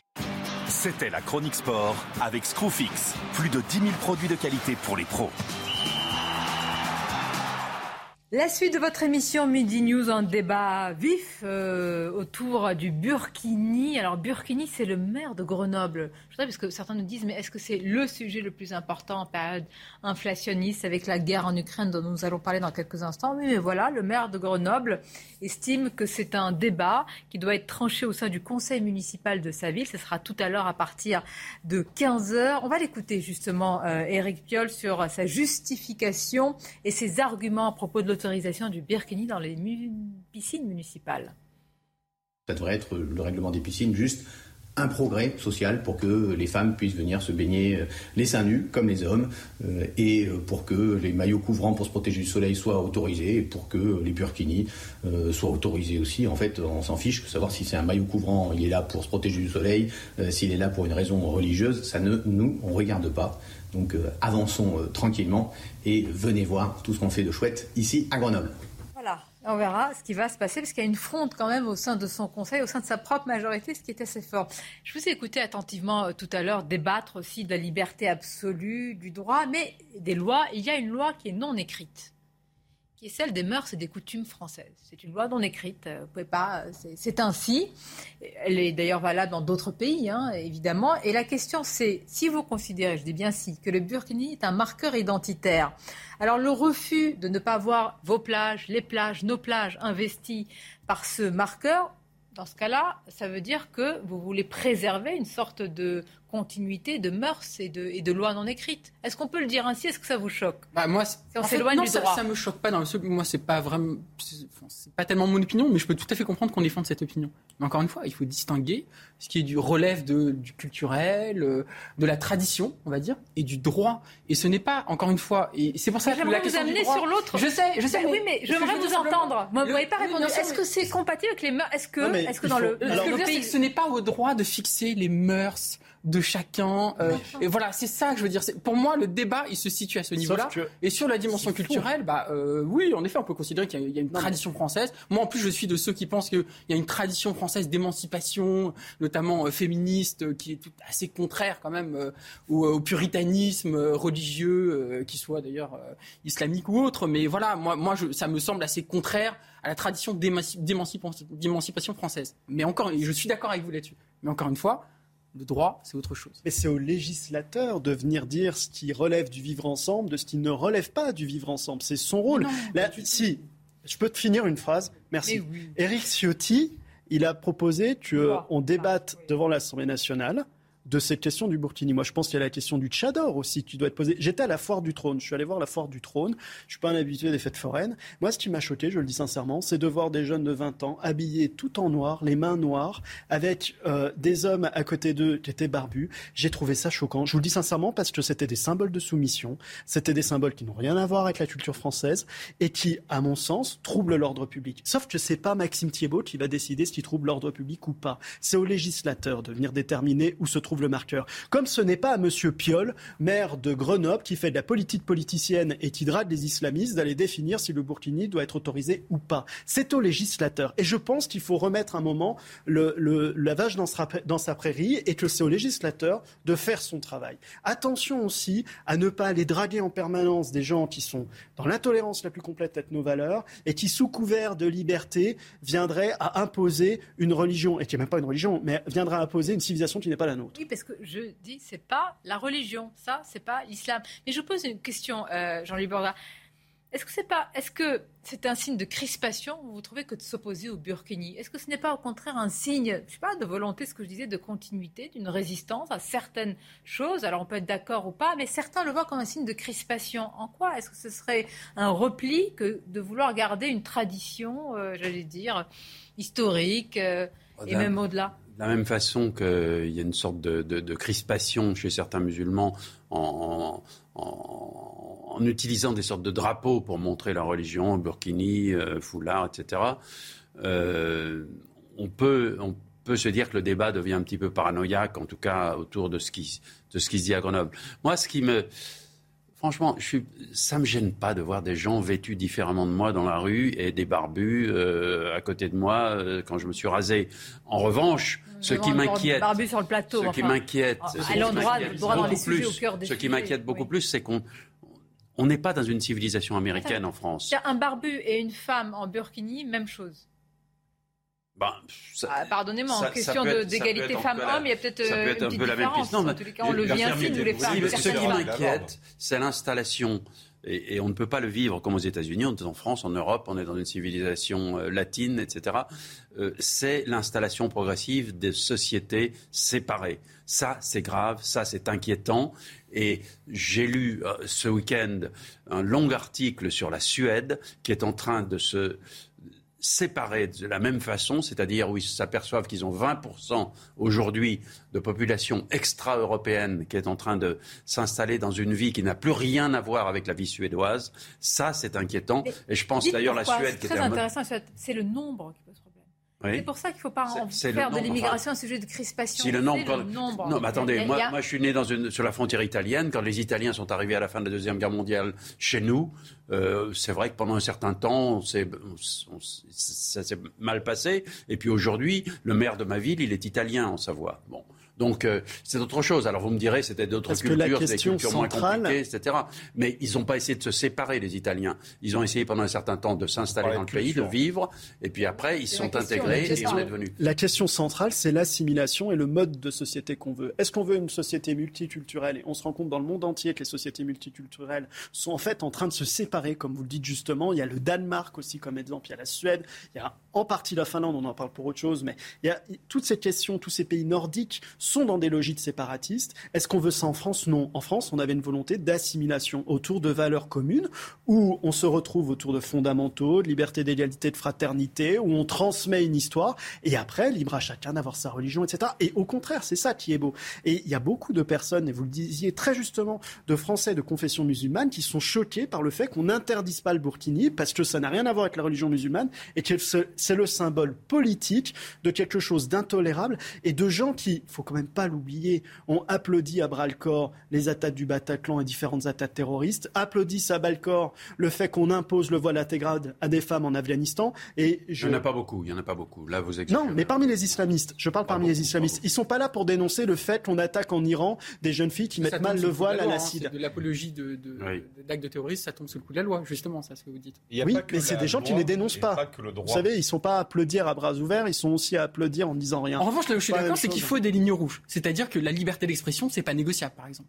C'est là où, c'est là où je, bah, parce que c'est justement protéger des droits fondamentaux. Par exemple, l'affaire Mila, par exemple, euh, il était inacceptable qu'on puisse ne pas défendre Mila face à tous les harceleurs, etc. Et c'est là, je crois, le vrai combat. C'est-à-dire, c'est défendre nos valeurs, nos principes, et qui consiste, euh, en effet, à défendre nos principes de liberté, de droits fondamentaux qui font de la France ce qu'est la France. Et c'est ça le combat. C'est pas interdire, c'est pas interdire des vêtements, interdire ceci, cela, etc. Nous sortons de cette culture de l'interdiction. Vous êtes dans un esprit de entre guillemets résistance plutôt que l'interdiction, c'est ça. Vous voilà, préférez le combat. Exactement. Et les deux sont dans l'écueil de l'interdiction. Vous mettez la liberté au-dessus de tout. Moi, je pense que le bien commun est au-dessus de la liberté. Et que je pense que la liberté, s'il n'est pas corseté entre la morale et la politique, dans ces cas-là, ça devient un état darwiniste et ça peut pas fonctionner. Et vous parlez d'unifier, mais qu'est-ce qui unifie en fait? C'est pas un texte de loi qui unifie. Ce qui unifie, c'est une culture commune, c'est des, des coutumes communes, c'est des mœurs communes. C'est ça qui unifie. Les lois permettent et doivent garantir cela. Mais c'est pas, vous n'êtes pas unifié par un texte de loi. Enfin, juste dernière chose, rappelez-vous, c'est intéressant parce qu'on vous parliez Eric Ciotti qui a voulu mettre ce, débat à l'Assemblée. Il y a eu ce débat à l'Assemblée. Euh, au Sénat. En mars 2021, rappelez-vous, sur le débat séparatisme, le Sénat, majoritairement à droite, euh, vote un amendement pour interdire le burkini. Et le 1er juin, le Parti socialiste, soutenu par la majorité présidentielle, dépose un amendement en commission spéciale pour annuler cet, amendement. Et vous savez au nom de quoi? Première raison, euh, inconstitutionnalité de la loi de 1905, très bien. Deuxième raison, ce caractère stigmatisant qui encourage le repli communautaire. Ça vous rappelle pas quelque chose hein? Moi, ça me rappelle ce qu'avait dit Emmanuel Macron sur le voile dans le débat l'entre-deux tours avec Marine Le Pen. On peut pas interdire le voile, sinon on va avoir une guerre civile il y a quand même, dans cette deuxième raison, un truc assez étonnant. Quoi. Alors, mais justement, je voudrais en parler. On va regarder les titres de l'actualité. Mais la question, en faire un débat, là, nous en débattons depuis 20 minutes. C'est le, je précise que c'est le maire de Grenoble. Hein. On ne choisit pas un débat d'actualité ainsi qu'il a mis au centre du débat. Est-ce que justement, on ne va pas avoir l'effet inverse, c'est-à-dire que certaines femmes vont s'en saisir comme symbole, entre guillemets, de résistance, finalement, à force d'hystériser ce débat. Les titres, on en parle juste après. Il y aura suffisamment d'enseignants de mathématiques à la rentrée. Le ministre de l'Éducation l'a assuré euh, ce matin. Jean-Michel Blanquer a réagi aux inquiétudes autour d'une baisse des candidats admissibles au concours de l'enseignement. Selon les premiers résultats, seuls 816 candidats sont admissibles pour plus de 1000 postes. Et puis cette nuit, la foudre s'est abattue sur le nord-ouest de la France dans un foyer euh, d'enfants à Troarn dans le Calvados. Un incendie a ravagé le bâtiment de 500 mètres carrés. Heureusement, à l'arrivée des pompiers, 11 enfants et leurs deux accompagnateurs avaient déjà évacué les lieux. Aucun blessé n'est donc à déplorer. Et puis les leftos en ont pris plein les yeux ce matin. Regardez ces images. À partir de 5h29, vous pouviez voir une éclipse totale. Et celle-là, il ne fallait pas la rater. La prochaine est prévue pour 2029. On y. Merci à vous, cher Audrey. 2029, c'est bien noté, mais euh, avant, il y a ce vote cet après-midi au Conseil municipal de Grenoble. Regardez un petit peu l'étendue justement des dissensions au sein de ce Conseil municipal et la fronde qui s'organise. C'est résumé par Olivier Madinier et Inès Alicane. Bonjour monsieur, je vous appelle de la part du groupe d'opposition Société civile d'hiver de centre euh, mené par Alain Carignon. Dans cette permanence, les opposants au Burkini se mobilisent. Objectif, appeler un maximum de Grenoblois à manifester cet après-midi, avant le vote par le conseil municipal autorisant le Burkini dans les piscines de la ville. C'est très important qu'on soit le maximum euh, devant le siège de métropole lundi pour montrer à Eric Piolle que les Grenoblois seront opposés à cette autorisation du burkini. Non seulement il y a un simple euh, enjeu d'hygiène euh, pour l'autorisation de ce vêtement dans les piscines qui est, qui est important, mais voilà, qui est, qui est assez secondaire finalement, mais c'est surtout un enjeu de société. De son côté, le président du conseil départemental de l'Isère est à l'origine d'une tribune contre le Burkini signée par 42 conseillers départementaux. J'ai décidé avec euh, ces élus de, de, monter au front et comme tous les élus parce qu'on se sent menacé dans nos principes, dans nos principes euh, laïques. Aujourd'hui, Éric Piolle euh, détourne l'esprit de la loi de, de 1905. Chacun est libre de croire ou de ne pas croire, mais euh, dans l'espace public, les signes ostentatoires religieux sont interdits. Mais ils vont devoir faire face à l'association bien en place à Grenoble depuis des années, Alliance citoyenne, une association qui milite au contraire pour le port du burkini dans les piscines.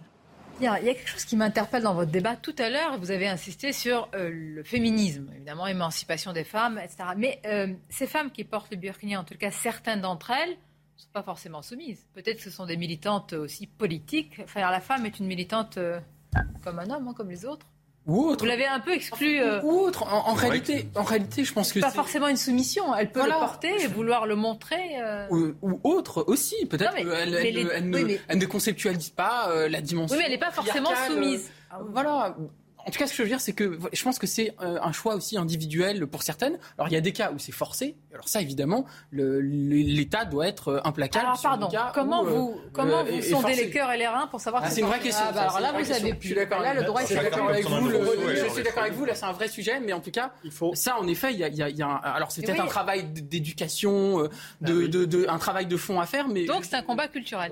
il y a ce travail culturel pour, en effet, l'émancipation sur la culture d'émancipation, etc. Et ça, je suis complètement d'accord. relire Conscience contre violence de Ste- Stefan Zweig, qui explique comment le calvinisme, cette vision rigoriste, euh, s'est imposée en Suisse. Et en fait, c'est comment ils se sont imposés? C'est parce que petit à petit, cet État qui était très libéral a laissé du champ aux conceptions les plus intolérantes de la religion. Et c'est Donc c'est notre exactement droit ce qui est est en train notre de se principe, qui est moment, il faut- contre nous. Il y a un moment, il faut freiner. Il faut dire, il y a des lignes jaunes qu'on ne doit pas franchir. Et c'est du rôle que de l'État, de, de nos personnes poli- politiques, de nos élus, pardon, que de dire, là, ça trouble l'ordre public. Là, c'est contraire à nos mœurs, à notre Mais vous devez mettre ça. En- ça, vous savez, le. Conseil d'État, en 2016, vous vous rappelez peut-être, il y a eu toutes ces affaires de burkini dans les plages et, et une trentaine de maires avaient euh, euh, mis des arrêtés euh, anti-burkini. Le Conseil d'État avait. avait Franchement, vous voyez la police tourner aussi pour. oui, mais euh, voilà, absolument. il y a d'autres choses à faire, Le Conseil d'État avait annulé mais oui. ces arrêtés. Le Conseil d'État avait annulé ces arrêtés au motif, je cite, que ces arrêtés portaient une atteinte grave et manifestement illégale aux libertés fondamentales que sont la liberté d'aller et venir, la liberté de conscience et Conseil la liberté personnelle. Ça, c'est le Conseil d'État qui avait ça en 2016. et il a dit quoi à la fin c'est le ça que je Conseil- veux dire, Non, non, non, mais attendez. Il faut, il faut- Attendez, vous avez euh, vos vous- principes. Vous faites là, du droit, il faut aller jusqu'au bout. ces Il faut aller jusqu'au bout du droit. C'est quoi le Non, bout Le bout, dit c'est que le le Conseil d'État a dit que ça revenait du rôle du législateur, ce que je dis depuis le début, que de venir mettre les garde-fous et de dire ce qui trouble l'ordre public ou pas. Non, Donc, il ne disait pas que ça. Il Non, disait le- aussi que c'est- c'était, ça. ça portait atteinte Les libertés fondamentales constitutionnellement prévues. La question de la proportionnalité est Bon, importante. article 10 de la Déclaration de vous sauvegarde des droits de vous allez l'homme. vraiment sur le combat culturel. Mais c'est exactement ça. C'est qu'à un moment, la culture, qui l'a définie? Ce sont nos élus. Nos élus, on n'a pas élu des gens comme ça. C'est qu'à un moment, qui vient mettre le marqueur Qui vient dire l'identité Non, la culture n'est pas définie par la loi. Mais- ça, ça, c'est les États culture- autoritaires. Ça, c'est des États quasiment totalitaires qui. qui Je vous parle de la ça. démocratie. La culture, c'est une Je vous parle de la démocratie. Ce n'est pas non, c'est une l'État. Ce Qui pas va définir- non, c'est plus là, la par- là, par contre, Qui va définir des droits et des libertés si c'est pas le. Parlement La culture n'est pas définie par l'État. Ça, c'est les États autoritaires. Qui va venir On a eu la Révolution française Qui va venir matérialiser la volonté du peuple Qui matérialise la volonté du Il n'y a pas que la volonté du peuple, il y a aussi l'état de droit. Les Mais la volonté du peuple, si ce n'est pas l'expression d'une culture, Mais c'est les quoi Français, euh, s'ils veulent interdire euh, le, le, le- s'ils veulent, euh, je sais pas moi, euh, interdire le voile, c'est pas pour autant que l'État doit interdire le voile. C'est- plus complexe que ça la démocratie. C'est aussi Ah, des principes fondamentaux, des que- contre-pouvoirs. Enfin, Est-ce qu'on pourrait accepter que les droits des individuels exactement peuvent être détournés au profit de euh, systèmes culturels qui sont encore, encore moins respectueux que des, des droits que vous prenez? Est-ce que ça existe? Est-ce qu'il peut y avoir des failles dans l'état de droit? Ça a été annoncé, c'est une stratégie qui a été annoncée, ça on le sait. Bah oui. On profite des failles. C'est on le, profite- but de l'attaque Voilà, hier. exactement. Et, et- et donc on fait quoi? Au, au nom de cette liberté suprême qu'on sacralise au nom de tout, on ne, on ne fait rien. Bah, surtout qu'on on la sacralise propres de valeurs manière- pour Non, les- valeurs, c'est pas la- la liberté. Un autre exemple qui peut vous mettre d'accord, mais je, je dis vraiment que c'est un autre exemple pour faire la différence entre les thèmes. Donc je fais aucun amalgame, si je peux dire, et aucune confusion. Dans la lutte contre euh, le terrorisme islamiste, bah, quand vous mettez la liberté euh, au-dessus de tout, ça veut dire par exemple que vous estimez, disons qu'un terroriste islamiste qui a purgé sa peine, après, même s'il reste dangereux, c'est fini. C'est ça l'état de droit. Non, bah, c'est- même s'il reste dangereux, est-ce que vous l'acceptez? Moi, j'accepte en effet que l'individualisation des peines, c'est-à-dire que pour chaque cas, euh, la justice décide exactement la durée de la peine euh, et puis l'accompagnement, l'approbation, Ma question, etc. c'est est-ce qu'après une vous avez peine raison, qu'il mais- est purgé, est-ce que vous accepteriez qu'il soit encore... euh, Moi, je trouve que c'est un, un- un très bon exemple parce que sans f- il n'y a pas de comparaison possible hein, entre Burkini d'un côté, terroriste de l'autre. Mais moi, je que suis de ceux qui considèrent que les lois antiterroristes ont été liberticides. Je suis de ceux qui considèrent qu'on allait trop loin dans la surveillance, on allait trop loin dans le dispositif policier qui a été mis en place, et la loi séparatisme qui a été votée, pour moi, est une atteinte très grave à la liberté d'association. Donc, vous voyez, le, vous posez le vraiment vrai des débat, avis. C'est-à-dire qu'il y a un arbitrage à faire entre, et je ne suis pas euh, anti-sécuritaire, je suis d'accord qu'il faut trouver des, des mesures appropriées, mais je pense qu'il faut faire attention à la ligne rouge et ne pas une- aller trop loin dans la lutte Il y a une élection législative, je vous invite à vous y présenter. Votre avis, par contre, c'est pas forcément une vérité. Moi, depuis le début, je suis pas en train de dire c'est comme ça la vérité, l'état de droit, c'est ça. Je suis en train de vous dire qu'à un moment, il y a un législateur démocratiquement élu qui vient définir où sont les lignes jaunes. C'est tout. C'est exactement ça qu'on est en train de vous dire. Si le législateur à- demain il vient dire que le Burkini trouble l'ordre public, qu'il est Ah, contraire c'est à telle et telle valeur. Moi, je pense qu'on peut s'opposer à. Mais parce qu'à un moment- Bon, on a compris votre position fondamentale, monsieur. Jean-Louis Burga, juste, des élégances, sera un, moment, j'aurais voulu intervenir dans le débat pour simplement modérer un peu certains. Le, je vous rappelle que toutes les religions ont transformé un jour ou l'autre la façon d'être, de vivre, de s'habiller des gens. pas le Burkini, Toujours. c'est pas la religion. Donc, si effectivement on installe derrière le Burkini une civilisation ou, des, ou, ou un mouvement politique, etc., oui, ça change les choses. Mais je vous rappelle que la religion protestante, on l'a évoqué en Suisse ou en Allemagne, elle a transformé l'habillement. Certaines congrégations refusaient que les femmes portent, aillent se baigner avec des maillots qui ne soient pas un peu plus couvrants. Qu'aux États-Unis, il y a eu des, des- tout un tas de communautés qui ont transformé l'habillement des, des gens et que les gens ont vécu les uns à côté des autres sans pour autant se battre. Donc là-dessus, il faut apporter tout de même cette dimension. Euh, S'il n'y le Burkini, je répète, moi je le répète côté, euh, je, je passe à côté d'un Burkini en me disant simplement j'aurais bien aimé, le, le corps de la femme est magnifique, j'aurais aimé le voir différemment, c'est tout. Mais malheureusement, effectivement, on l'a compris, il n'y a pas que ça. C'est vrai que le déjeuner sur l'herbe en Burkini, ça aurait été simplement. moins. Bien. Euh, Mais moi, je- La femme, parlons-en, à Matignon cette fois-ci. Samy Sfaxi est à l'Elysée. il sait, il sait où, où se placer. Cher Samy, est-ce que vous avez quelques informations? Alors là, c'est vraiment, c'est- peut-être les dernières heures, donc il y a plusieurs noms qui sortent. Est-ce que c'est toujours les, quatre pressentis là qui sont dans euh, dans les, dernières euh, évoquées Alors on aimerait bien être sûr de nous, en tout cas, euh, ma chère, ma chère Sonia. Non, pas de fumée blanche pour l'instant qui sort de, de l'Elysée. Ce qui est sûr, c'est que ça fait trois semaines et un jour qu'Emmanuel Macron a été réélu président de la République et on ne connaît pas, bien sûr, son remplaçant ou sa remplaçante. Juste peut-être une certitude, Sonia, ce sera très certainement une femme, 30 ans après euh, la nomination d'Edith Cresson à Matignon, vous savez, qui était restée de façon euh, très bref, hein, elle était restée que 10 mois euh, à, l'hôtel de, Matignon. Là, ça sera sans doute, oui, une femme. Encore ces deux noms euh, euh, qui agitent et qui reviennent dans toutes les, discussions. Elisabeth Borne, parce qu'elle coche toutes les cases, mais qu'il n'y aurait pas cet effet waouh, elle ne créerait pas la surprise. Et puis, il y a cet autre nom qui revient quand même ces derniers jours, Catherine Vautrin, elle est de droite. Elle a été vice-présidente de l'Assemblée nationale, ministre sous euh, Jacques Chirac. En revanche, elle s'est opposée au mariage pour tous et donc ça a créé eh bien, un certain nombre de crispations dans la majorité présidentielle. Et c'est vrai qu'on ne voit pas comment cela pourrait être compatible avec les idées mises en avant par Emmanuel Macron depuis cinq ans. Ce qui est sûr, eh c'est qu'on ne sait toujours pas et que ça pourrait arriver dans les prochaines heures. Et un conseiller de l'Élysée me disait peut-être que ça arrivera aussi demain. Mais mercredi, c'est le Conseil des ministres, donc on imagine que demain, le gouvernement sera au complet. Moi, j'ai beaucoup aimé, euh, mis à part les informations importantes que vous avez données, Samy, l'effet waouh, comme vous me l'avez dit. vous pouvez me le refaire? L'effet waouh Ah ouais, bah, écoutez, on l'attend. On va voir. Waouh, mais vous l'avez très bien dit. Et en, fait, la réalité, Est-ce que ce ne sera pas, non pas que un simple collaborateur, mais il va appliquer la feuille de route d'Emmanuel Macron, tout simplement quelle marge de manœuvre d'un Premier ministre aujourd'hui dans un système aussi présidentiel, vertical Non, c'est plus que ça, c'est plus que ça. Pas zéro, pas zéro, peut-être aussi parce que euh, je vais voir à nouveau le, verre à moitié, ah. vide. Peut-être aussi parce que le président de la République est dans son second mandat, il faut s'en souvenir, et qu'il a des priorités aujourd'hui, qu'il y a une situation internationale qui l'occupe énormément, et que peut-être a-t-il dans la tête de confier un peu plus de responsabilité à son Premier ministre. Justement, situation internationale, on va en parler. Très très important ce qui est en train de se passer évidemment sur le front ukrainien. J'aimerais qu'on analyse aussi la volonté de la Finlande. Imaginez-vous la Finlande. Vraiment, est-ce qu'on s'imagine depuis la Seconde Guerre mondiale? C'était la neutralité. Donc ce qui est en train de se passer, d'abord, c'est tout l'inverse de ce qu'aurait voulu euh, Vladimir Poutine. Donc il arrive véritablement à l'exact inverse de ses objectifs. On va en parler. Une courte pause et on se retrouve.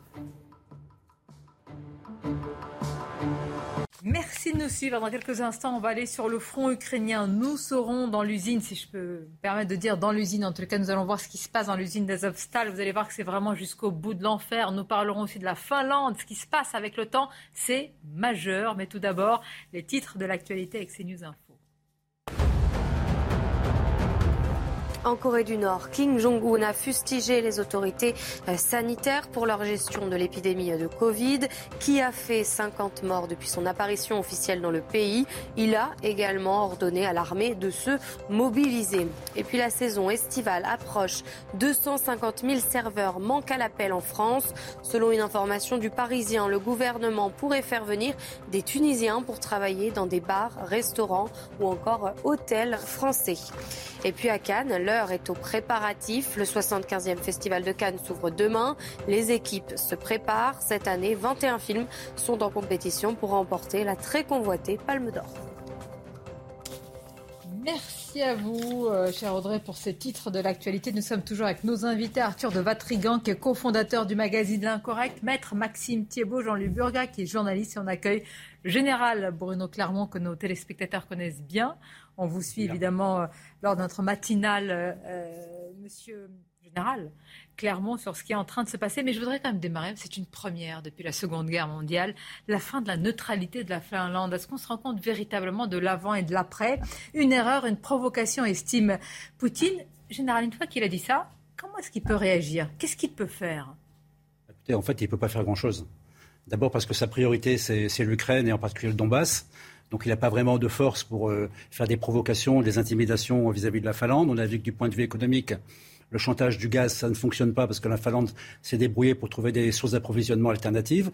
On a vu que l'affaire de l'électricité, ça fait pchit parce qu'en fait, euh, la Finlande ne dépend que de 10% de l'électricité russe et là, pareil, il a trouvé une solution pour compenser les 10%. Donc en réalité, il peut faire de l'intimidation, euh, mais concrètement, il ne peut pas faire grand-chose. En tout cas, dans les semaines qui viennent. On va regarder quand même la, carte, c'est assez impressionnant, euh, comme si Poutine avait obtenu l'exact inverse de ce qu'il voulait par rapport aux, fameuses frontières de l'OTAN. En tous les cas, à ce l'élargissement de, l'OTAN, euh, général, c'est assez édifiant quand même. Il faut imaginer les deux pays orange sur la carte, là, euh, passés à la couleur de l'OTAN, je ne sais plus laquelle c'était, c'était bleu.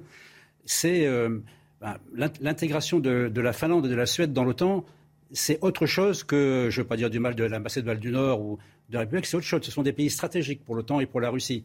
Alors ils sont stratégiques, peut-être que je peux développer rapidement, ils sont stratégiques euh, euh, d'abord parce qu'il y a cette très grande frontière avec la Russie qu'il va falloir protéger des deux côtés. Falloir que l'OTAN protège une frontière de 1300 km, c'est pas gagné, il va falloir un, un d'hommes, et de l'autre côté, il faut que les Russes fassent pareil. Et puis également, il y a l'aspect maritime qui est extrêmement important. On voit que la mer Baltique, qui était entourée par de l'orange, va être entourée par du bleu ciel. Donc la mer Baltique devient un lac de l'OTAN, une mer fermée de l'OTAN, contrôlée par l'OTAN. Or, les Russes ont toujours un problème d'accès aux, mers chaudes. Hein. Vous savez, vous vous souvenez de la, raison de Sébastopol, que la Crimée, c'est surtout Sébastopol. On voit que les Russes ont bloqué les, détroits, donc ça ne les arrange pas. Ils ont passé un accord avec les Syriens pour une base en Méditerranée. Mais là, quand même, euh, il y a deux flottes très importantes dans cette région. Il y a euh, la flotte de la mer Baltique, qui est euh, positionnée à, à Kaliningrad, une petite enclave dont on va beaucoup parler. Je crois que personne n'a encore abordé la question stratégique de l'importance de Kaliningrad. Et puis aussi, quand on va vers le nord, là, on arrive à la mer de Barents. Et là, à droite, on a la péninsule de Koka, l'espèce de, positionnement en forme de, en forme de patatoïde. Euh, c'est là où il y a Mourmansk. Et Mourmansk, euh, c'est la base de la flotte du Nord. Et la flotte du Nord, c'est plus de la moitié de la marine euh, océanique et de la marine de, dissuasion, russe. Donc ça veut dire que l'OTAN est en train de, rentrer dans le, domaine, stratégique qui est celui aussi de la, marine russe, avec, euh, considérant le réchauffement climatique, euh, l'évolution qui va se passer en Arctique avec l'ouverture de nouveaux détroits. Donc ça, vraiment, vraiment pour la Russie, c'est la pire nouvelle qu'il pouvait avoir. Euh. On va élargir le débat. La Finlande, qui a une frontière évidemment avec la, Russie, je crois de mémoire, elle est longue de 1000 C'est 1350 km. C'est incroyable. Regardez vraiment les crispations, plus que les crispations d'ailleurs. Euh, Poutine a, parlé d'erreur et, de provocation à, l'entrée. Ça va être une procédure, hein, mais accélérée de la Finlande dans l'OTAN. Et c'est un sujet de Thibault Marcheteau. Hier midi, le président finlandais convoque la presse et fait cette annonce. Nous avons conjointement décidé que la Finlande allait demander à devenir membre de l'OTAN. C'est un jour historique. Une nouvelle ère s'ouvre. Une déclaration saluée par le secrétaire général de l'OTAN et par le chef de la diplomatie américaine, Anthony Blinken. Nous soutenons la candidature de la Suède et de la Finlande s'ils souhaitent rejoindre l'OTAN. Nous respectons leur choix de décider de leur futur et de leur sécurité. Largement soutenu par l'opinion publique, l'exécutif finlandais souhaite renforcer la sécurité nationale et brise donc la neutralité diplomatique du pays, vieille de plus de 75 ans. Si la Finlande ne s'est jamais engagée dans un conflit depuis la Seconde Guerre mondiale, elle possède néanmoins une armée moderne avec une réserve de plus d'un million d'hommes, tous formés au combat. Obtenir l'exact inverse de ce que vous aviez prévu euh, en, engageant une guerre, c'est... Ah, la, guerre d'Ukraine est effectivement... Euh, une sacrée catastrophe pour l'instant pour, euh, pour, pour, pour, Vladimir Poutine. Ce que je voudrais dire tout de même, c'est que la. la Pardon, hein, mais oui. Hmm. La, Finlande, faut tout de même, la Finlande et, la Norvège, il faut tout de même les resituer un petit peu. Ça ne faisait pas partie de, du, du, bloc soviétique. Hein. Ça n'était pas l'Ukraine, ça n'était pas les pays de l'Est, ça n'était pas des pays qui étaient satellites. La Finlande n'était pas un pays satellite de l'Union soviétique ou de la Russie. Donc, et la Finlande, les Finlandais ont toujours tourné leur regard vers l'ouest plutôt que vers l'est. Ils sont pas. Je pense que là-dessus, il faut tout de même euh, se dire que les Russes et Poutine savent que la Finlande ne correspond pas au glacis qu'ils avaient installé autour. D'accord, mais il y avait un statut de neutralité. Il y avait un statut de neutralité qui était tout de même aussi à discuter parce que les, Finlandais sont armés par l'Occident, par l'Ouest. Les Finlandais euh, vivent plutôt à la mode de l'Ouest qu'à la mode de l'Est, etc. Il y a, ça n'est pas, ça n'est pas, je répète, ça n'est pas l'Ukraine. Ça n'est pas l'Ukraine. Et je comprends qu'on s'inquiète des, paroles de Poutine par rapport à, s'inquiète des conséquences, là, Jean-Louis. Est-ce qu'on n'est pas tous en train de marcher comme des funambules vers une guerre totale Mais la Finlande, la Finlande était à l'ouest et pas à l'est. Il faut tout de même le répéter. Est-ce que ce sont la question générale Est-ce que ce sont des provocations inutiles? Je ne dis pas que c'est inutile qu'elle rejoigne l'OTAN, mais en ce moment, est-ce que c'est en ce moment qu'il faut aborder un tel débat? Chacun est dans son rôle. C'est les conséquences euh, de la guerre en Ukraine qui a fait que la Finlande a considéré que sa sécurité était en jeu. Et je rappelle quand même qu'il s'est passé un événement assez étonnant, c'est que le président finlandais a pris son téléphone et il a appelé Vladimir Poutine. Et ils ont discuté pendant une heure euh, sur le thème euh, Je rejoins l'OTAN parce que vous avez envahi l'Ukraine, mais je souhaite avoir de bonnes relations avec vous dans le futur. Donc ça, ça rappelle quand même cette espèce, cette espèce de situation un peu particulière de la finlandisation, dans lequel les Finlandais ont joué le jeu, ce, jeu de la neutralité, et en quelque sorte, on a euh, un des derniers soubresauts de, de l'URSS avec le fait que la, que la Finlande rejoigne. Je vais aller plus loin. Est-ce que l'OTAN est en train de devenir une organisation, euh, comment dire, euh, contre la Russie, tourner contre la Russie. Est-ce que laisse entendre Henri Guénaud, ancien conseiller justement et plume de Nicolas Sarkozy, dit non, la porte de l'OTAN là, elle doit être fermée, même si la Finlande et la Suède veulent venir, parce qu'on donne tous les arguments à Poutine pour élargir cette guerre.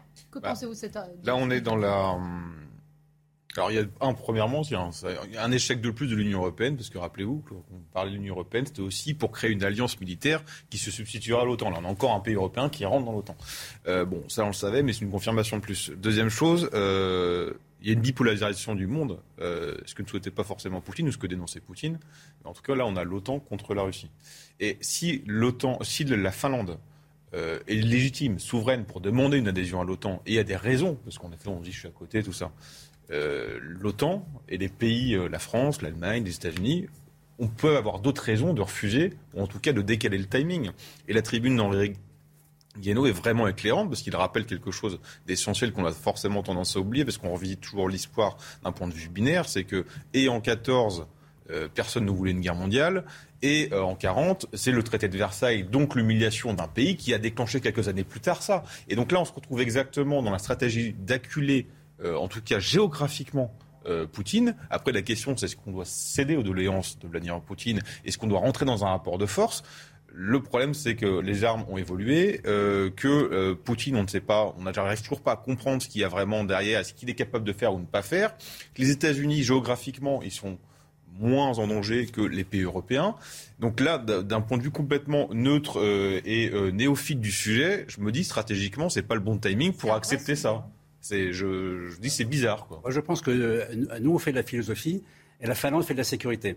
la Finlande, se, la Finlande connaît les soviétiques. La Pologne connaît les soviétiques. Euh, et le lien entre la Russie de Poutine et les soviétiques, pour eux, euh, il y a une similitude. Donc euh, je ne pense pas que l'intégration de la Finlande pour l'OTAN soit la satisfaction d'un agenda américain.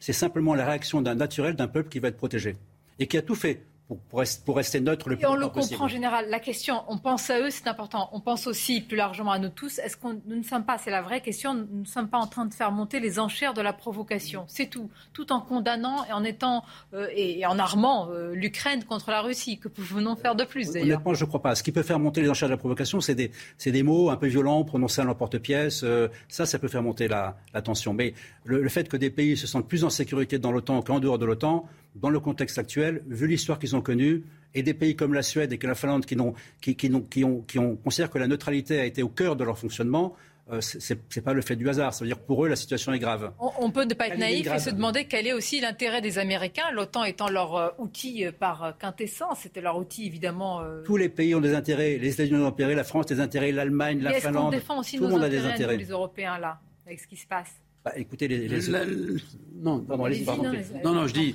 l'agression de l'Ukraine, bien entendu, fait peur à tout le monde et en premier, en premier lieu, elle fait peur aux pays voisins de la Russie aujourd'hui. C'est évident. Euh, et on comprend qu'ils aient envie de. Mais il faut pas.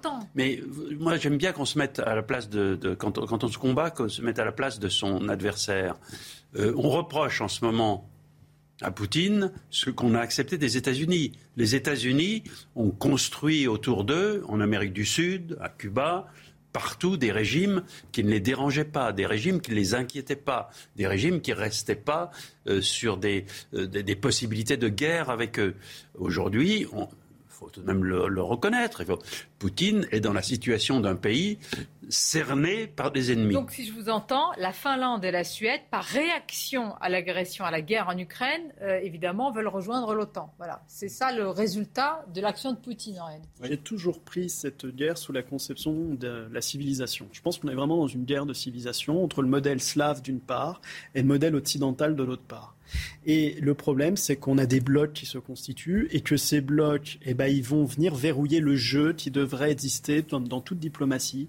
Et que si ça se verrouille, c'est là où la machine se casse. Et ça se traduit toujours soit par une guerre, soit par autre chose, qui est rarement autre chose qu'une guerre. Et c'est l'inquiétude que j'ai. C'est-à-dire que la Finlande était restée neutre pendant toute la guerre froide parce qu'à aucun moment, ni, ni un bloc ni l'autre n'a cherché à acculer l'autre. Et le problème aujourd'hui, c'est qu'on a vraiment les États-Unis qui sont à la manœuvre et l'Europe qui est quand même assez peu indépendante et qui n'a pas vraiment de voix dans cette crise, parce qu'on n'a pas su affirmer une voix européenne, et je vous rejoins complètement, là on aurait dû être présent avec notre identité européenne, on est absent, on est derrière les Américains. Et le problème derrière, c'est que ça donne du crédit à M. Poutine pour pouvoir faire une cohésion nationale en Russie et dire regardez ce qui se passe. Ils sont en train de créer un bloc contre nous. À un moment, on ne pourra pas faire autre chose que de faire la guerre. De faire la guerre à qui? À l'ensemble de ce bloc ennemi, c'est-à-dire à, l'ensemble de l'Europe. Et moi, c'est la vraie inquiétude que j'ai. Et j'ai peur que dans nos petits, euh, euh, dans nos, petites, euh, nos petits salons feutrés à Paris, on ne voit pas la réalité du paysage politique et, et de guerre qui est en train de se créer. La question est posée. Je pense qu'elle mérite vraiment. C'est le vrai débat. deux, commentaires très, très généraux. Le premier, c'est que la, question qu'on peut se poser, c'est pourquoi 80 ans après la Deuxième Guerre mondiale, notre sécurité dépend toujours de celle des Américains. Bon, ça, c'est l'échec de cette espèce d'autonomie stratégique dans laquelle finalement la France est assez seule. Est-ce que ça va changer? On va voir. Le deuxième point qu'il ne faut pas oublier, c'est que lorsque, lorsque la Pologne, la Hongrie, c'est-à-dire à la fin des années 90, les pays baltes, en 2004, ont rejoint l'OTAN, ils ont dit tout de suite, protégez-nous de la Russie tout de suite. Et tout de suite, on a déployé, en particulier dans les pays baltes, et l'armée de l'air a participé, déployé des, avions de chasse pour euh, faire respecter la souveraineté de l'espace aérien balte, parce qu'il y avait déjà des incursions de la Russie qui... Euh, donc en et là on est en 2005, c'est avant la Géorgie, c'est avant 2014, c'est avant tout ça. Donc il y avait toujours cette espèce de suspicion de tous ces pays de l'Est que la Russie, c'était pas quelque chose... c'était pas quelque chose de normal, et Poutine, c'était pas un dirigeant comme les autres. Donc c'est toute cette histoire qui a fait que finalement l'OTAN a survécu pendant toutes ces années, a fait du non-article 5 de 90 à 2022, un, truc assez incroyable, c'est-à-dire un truc qui est totalement en dehors des traités, et, tout, à coup, elle retrouve l'intérêt de l'article 5. On va continuer à en parler, parce que la Finlande, avec ses 1300 km de frontières communes avec la Russie, s'il y a extension de l'OTAN et si elle intègre de l'OTAN, ça veut dire que l'OTAN a cette frontière-là avec la Russie. Et là, c'est une vraie question aussi qui se pose. Les titres de l'actualité, c'est News Info, et on y revient.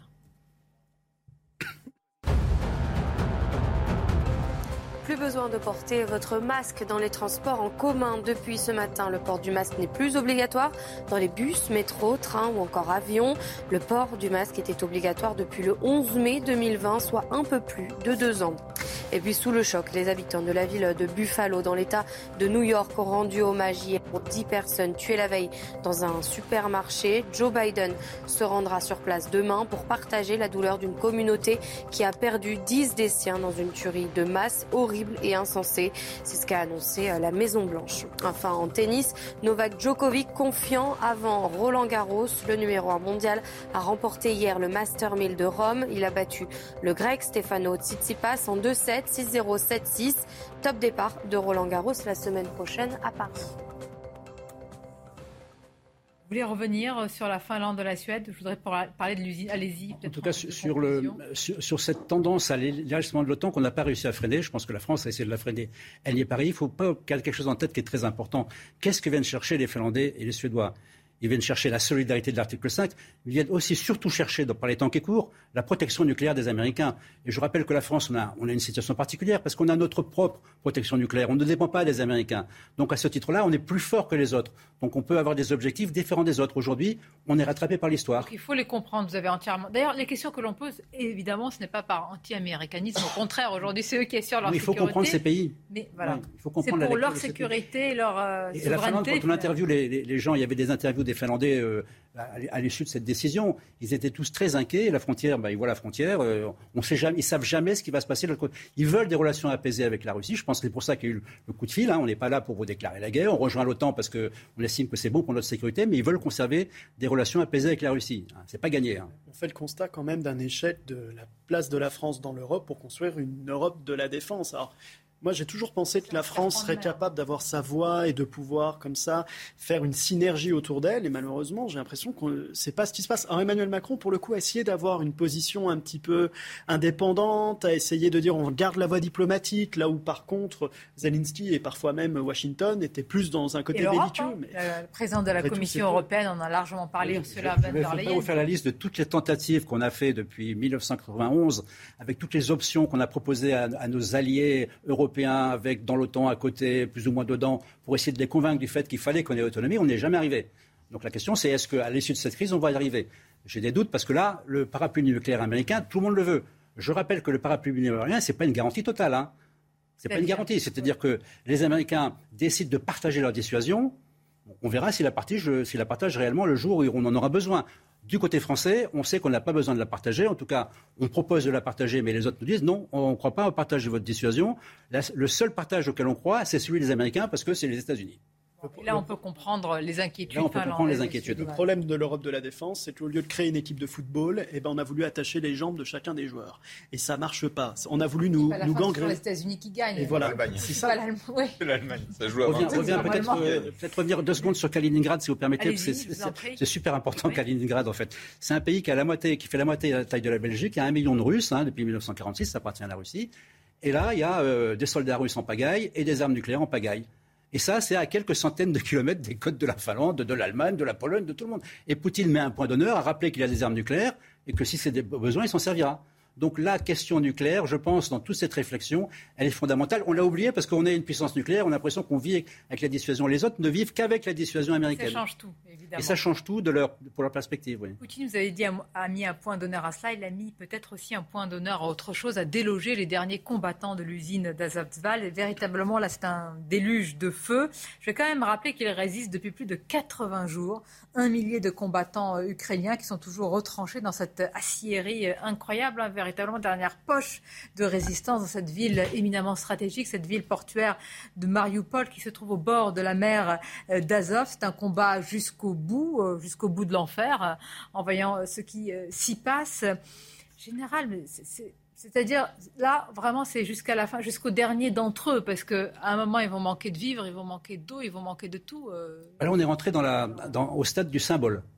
C'est-à-dire, résister le plus longtemps aux Russes, c'est l'ensemble de l'Ukraine qui, en totalité, résiste aux Russes. Donc, ces gens se sacrifieront jusqu'au dernier pour résister aux Russes. Qu'il y ait des tentatives de médiation, bien sûr, mais je ne crois pas un instant qu'il y aura une médiation qui, qui sera couronnée de succès, sauf si vraiment on échangeait contre les prisonniers euh, euh, ukrainiens qui sortent, enfin les, les combattants d'Azostal, euh, des centaines de prisonniers russes, qui me paraît la seule option possible d'un échange. Alors toujours faire attention à ce genre d'informations. Des bombes incendiaires auraient été utilisées justement sur cette aciérie. On n'a pas les moyens de...